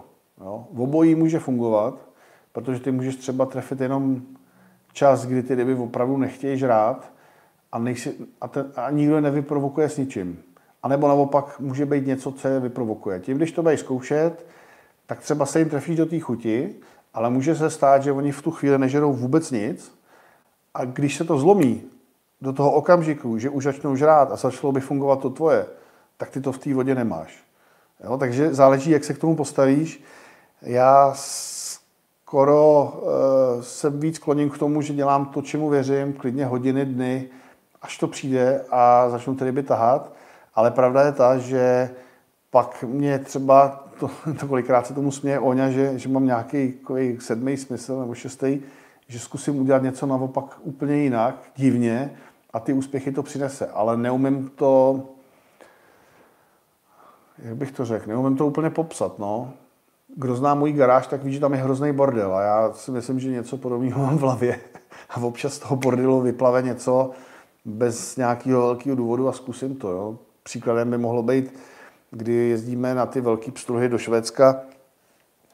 A loni jsme tam byli a, a první den se třetím hodem chytil kámoš kosatka e, čtyřkilovýho. Jsem ani nevěřil tomu, že tahá velký a on říká, jo, je velký, pojď pod berákem. A já jsem říkal, jo, to víš, jo. Pak jsem si všiml, že nemá v ruce pstruhový prut, ale sandátový a ten je vohnutý až do rukojeti, tak jsem teda vyrazil, no a pstruh měl 4 kg, obrovský. Jo.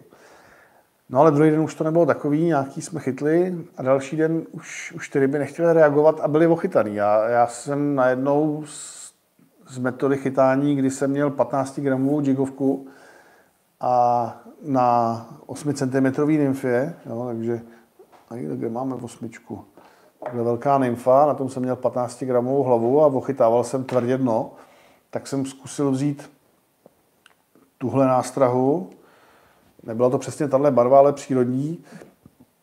Dal jsem do ní jenom čeboraškový jednoháček, žádnou zátěž.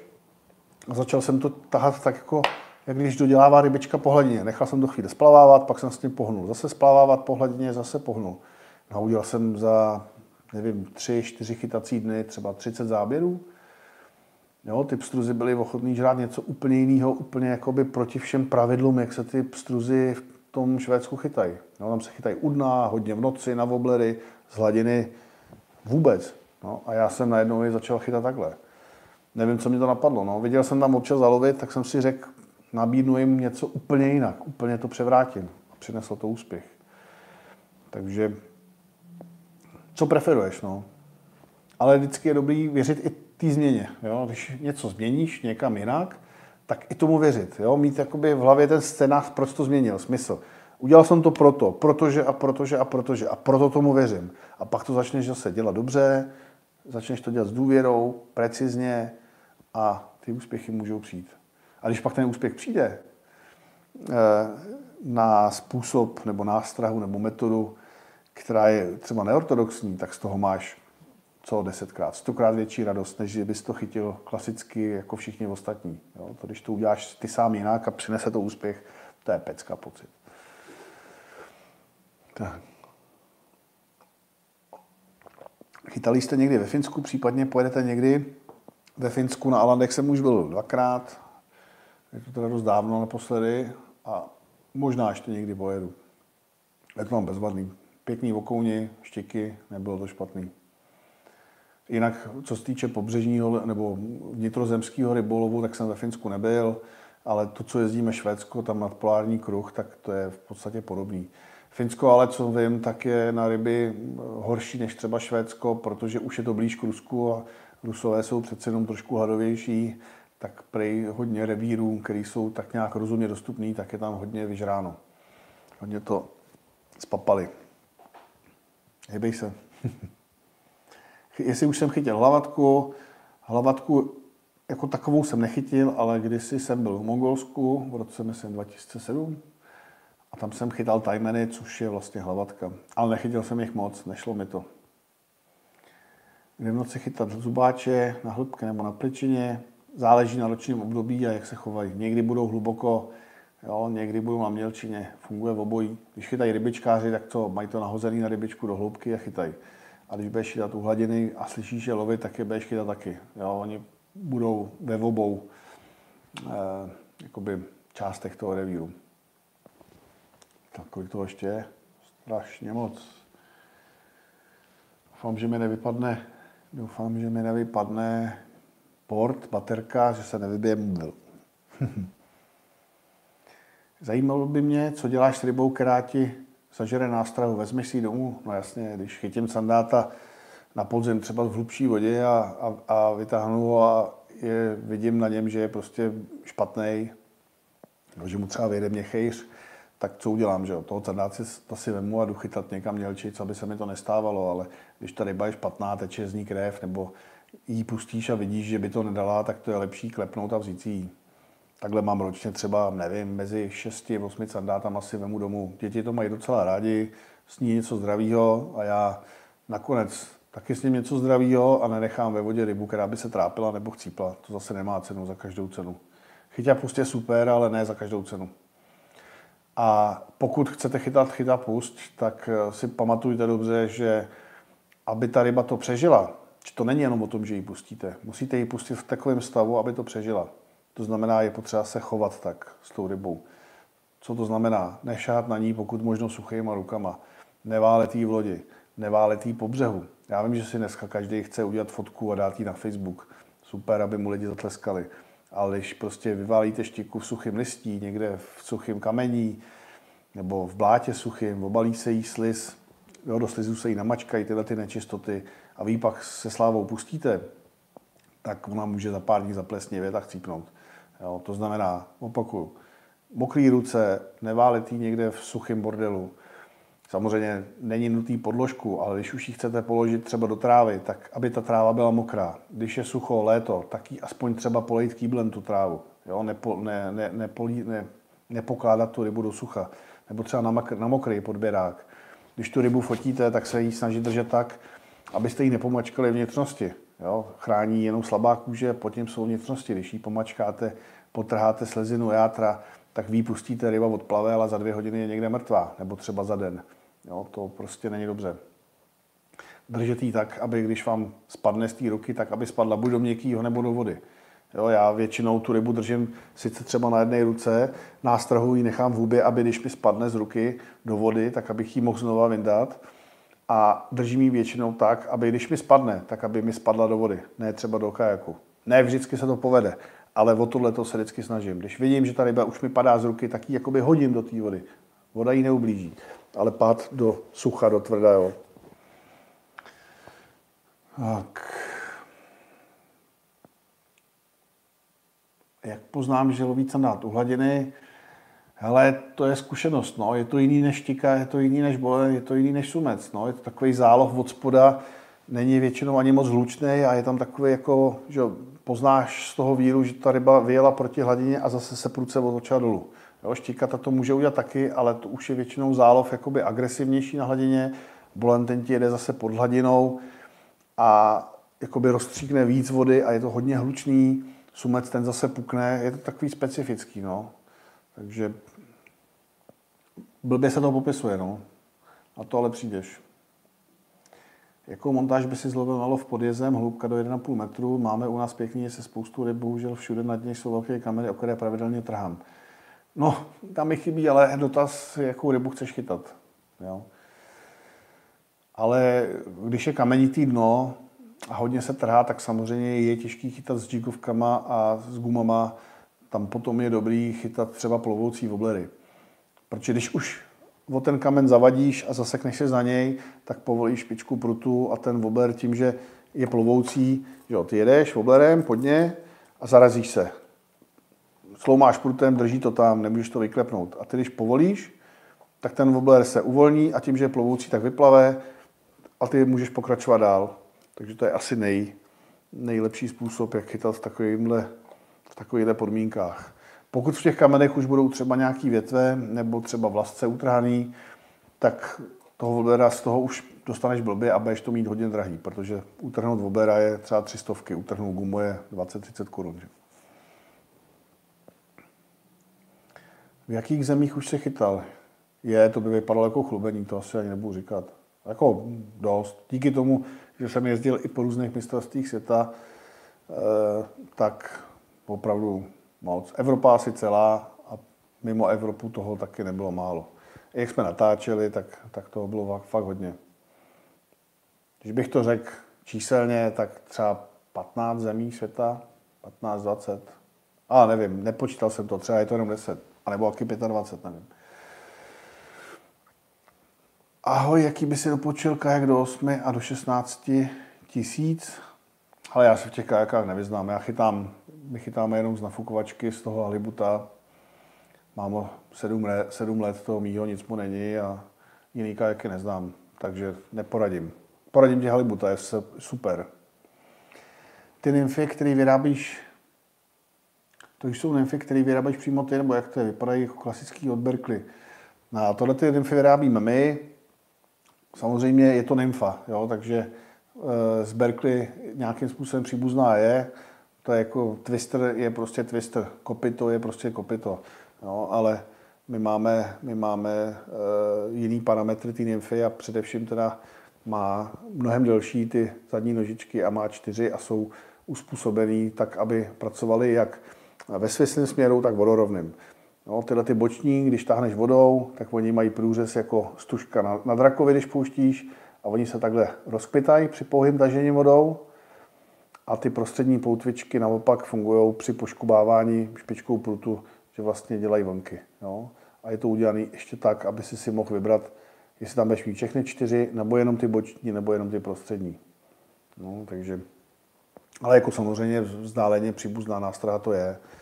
Nicméně my máme pět velikostí až do 20 cm, nevím, jak to má Berkeley. A tak Berkeley samozřejmě velká, dobrá firma, to nic proti. Dá se efektivně chytat na jeden prut zgramáží 3,5 až 20 gramů, například struh okon sandát. O tom jsem už taky mluvil, univerzální prut neexistuje. Když jsem měl v ruce prut, myslím, že to byla Volžanka, univerzál 0 až 200 gramů, špička byla jak moje vlasy jemná a konec byl jak lešenová trubka. No. Prostě vždycky je to něco za něco. Buď s tím neuvodíš, s tím jemným prutem neuvidí, ne, neuvodíš velkou nástrahu, nemůžeš chytat agresivně, nevytáhneš na to velkou rybu se silným prutem, naopak neuvodíš malou nástrahu, neucejtíš malou rybu, neužiješ si to, budeš v ruce, budeš mít ruce. Jsem se zasek? Co se děje?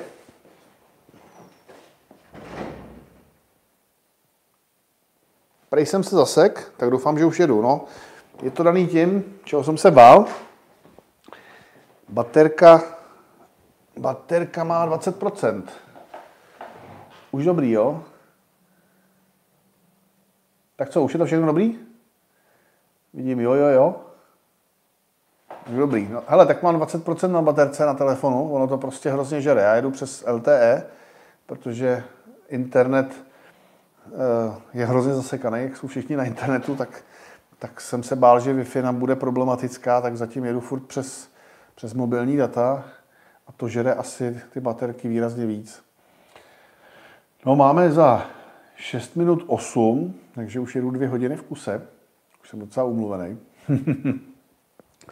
tak to projedu hodně rychle teď, letem světem a necháme to zase na příště. Co říkáte?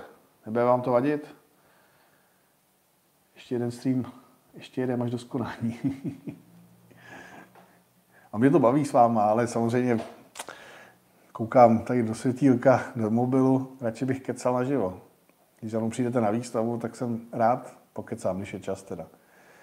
Jaké nástrahy na labe? Zase, už to tady bylo. Tony, baskytarák a zpěvák, jak si taxi, pankáč, tak ten tam nejradši chytá teď na tohle. Pěkný sandáty chytá. I v této barvě. Jaký plandavky od, od nás, od vás odporučáš na pstru, které používáš? Teď bych tě doporučil tyhle nový. Jsou fakt krásný, krásný barvičky, super, a máme jich jenom pár, bohužel. Zatím bych to nazval jako limitovaná série. Kdybych měl chytat, hledat pstruhy na malé řece s malou hloubkou, tak tam, kde bude nějaký proudek nebo nějaká prohlubeň, tam zkoušej je hledat. Na rovině úplně nebude, tam třeba vyjede sbírat mušky na večer, když se líhnou, ale jinak bude stát někde za kamenem, vedle kamene, nějaká prohlubeň nebo pod nějakou peřejkou, aby se cítil krytej. Chytal si někdy například mrtvou rybkou, jak se dřív chytalo? Uh, hele, párkrát v životě. Strašně málo, strašně málo. Vím, že to je hodně úspěšný, ale, ale není to prostě přívač. No. Není to prostě přívač pravým slova, slova smyslu s umělou nástrahou, kde přesvědčuješ rybu svýma rukama a nějakým umem dáváš jí něco přirozeného. No. Účinný to je, ale ale mě by to nebavilo. To je stejný, jako mě nebaví ty teď populární sejráci, no, tak jako tam to nahodí na dno a čeká, až to sežere pstruh, který jde okolo. Občas tím pohnou, aby ho připouta, upoutali jeho pozornost, ale nebaví mě to. No. Co říkáš, na twistery dobrý. Jsou dobrý, funkční, ale nechytám. Je důležité mít na štiku a sumce větší info, nebo stačí mi 130. Já chytám, eh, štiky radši chytám na dvoustovky a naopak sumce třeba s vábničkou chytám radši na dvě třináctky za sebou. Ale to už je zase to, čemu věřím a co mě baví. Ako chytat bílou rybu na UL, jak chytat bílou rybu na ultralehkou přívač, no maličký nástrahy, no, maličký nástrahy a snažit se tím nijak nespěchat žádný extra těžký hlavičky nebo malý rotačky, použít malýho oblírka, ale jako cíleně se zaměřovat na bílou rybu s ULkem mi nepřijde zase úplně jako nejlepší nápad. Někoho to třeba baví, samozřejmě marmiška je třeba super, jo, můžeš na tu marmišku dát nějakou umělou patentku, nebo k tomu používám rozbitý nymfy, jo, že si utrhnu tu nožičku maličkou, tu na tu tu na tu marmišku dáš, marmeládu, jak se říká. Davide, máš nějaké zkušenosti s navijákem Dave Freems? Osobně ne, vím, že není špatný, ale velikost tisíc mi přijde strašně malá. To je úplně nes, ne, nesmyslně malá velikost. I na ultralehkou přívlač minimálně dvoutisícovku nebo dva půlku. No, tisícovka si myslím, že je zbytečnost. To je tak na dírky. Zdravím, jakou zkušenost máte s černými gumkami na zobáče, alebo čo si o té farbe, o této farbe myslíte? Zdravím na Slovensko. Jo, říkal jsem, tmavý barvy jsou někdy na ty sandáty fakt super. No, třeba ta, ta hnědá, už jsem ji tady několikrát ukazoval, ta je perfektní. No, ta, ta tmavě hnědá s černýma glitrama, někdy super. Takže určitě černá jo a tak, jak mě Ondra furt tlačí do černé nymfy, čistě černý, tak slibuju, bude někdy. Už ti někdy sežrala kačera nástrahu? No, za, za křídlom. Spíš mi do toho vletěla třeba kačera, no, že by mi se, sežrala nástrahu, to ne. Můžu se zeptat, jaký máš názor na kumy od Daiva? Pěkný, dobrý určitě, ale je to konkurence a takže by to nebylo fér, kdybych je měl hodnotit. Ale jo, jsou, jsou pěkný. No. Je to dražší, ale určitě dobrý a pěkný. Ale nechytám na to. Chytám výhradně na našem. Otázka trochu mimo téma barev, skládám novou sestavu a krom navijáků od vás budu brát prut a všechny nástroje, háčky, čeborašky, kdy asi budou dostupné dvojáčky 8. Čekáme na ně už dva měsíce. Doufám měsíc, dva, no. Fakt nevím. A teď je to hodně komplikovaný že nejsou z Čech, je to zahraničí a tam to je komplikovaný. Dodavatel je v Čechách, ale má partnera v zahraničí a nevím. Jsem z toho sám nervózní a není mi to příjemný, ale prostě nejsou. No. Tak, další dotaz. Kam půjdeš na zahájení, malý potok nebo řeka a jaké nástroje budeš používat? Půjdu na středně malou říčku. Asi. Co Oňo? Tam půjdeme. Ještě jsme se o tom nebavili, veď? Budeme asi muset jet každý svým autem, protože co kdyby na mě něco presk, nebo já na něj. Nevím, ale je to v podstatě jedno. Hlavně si to půjdu užít. A nástroj, který budu používat, tak určitě, určitě Nymfy SK, takže těch 5,3 cm. Vemu si sebou samozřejmě LK 8 a malý smáčky. No. Tyhle, ty, tyhle ty budu mít asi nejradši. Tyhle ty dvě barvy si vemu a uvidíme. Nějaký potočáci určitě budou. Rozhodně se vyhnu duhákům ze začátku. Možná, že třeba odpoledne se podívám někam, i kde jsou duháci, ale pokouším se jim vždy vyhnout a chci vidět ty krásný tečkovaný potočáky. To je opravdu asi nejhezčí ryba našich vod. Nevyznám se v tom, hledám si naviják na velké štíky a slunce.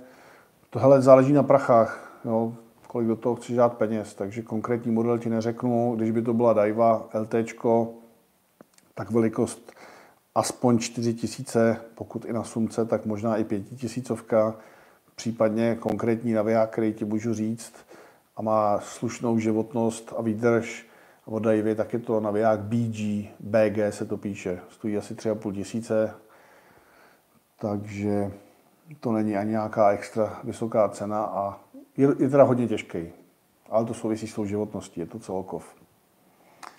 Tak, zvažuji letos koupit navijáku Daiwa Caldia ve velikosti 4000, ale všiml jsem si, že se pou, vyrábí pouze s vyšším převodem, nejsou navijáky s tímto převodem náchylnější na poruchy. E, samozřejmě vyšší převod znamená větší zatížení těch součástek vnitřních, takže teoreticky to asi náchylnější na poruchy být může.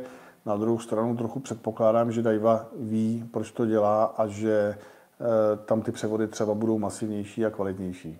No. Myslím si, že to je naviják dobrý, že to je dobrá varianta.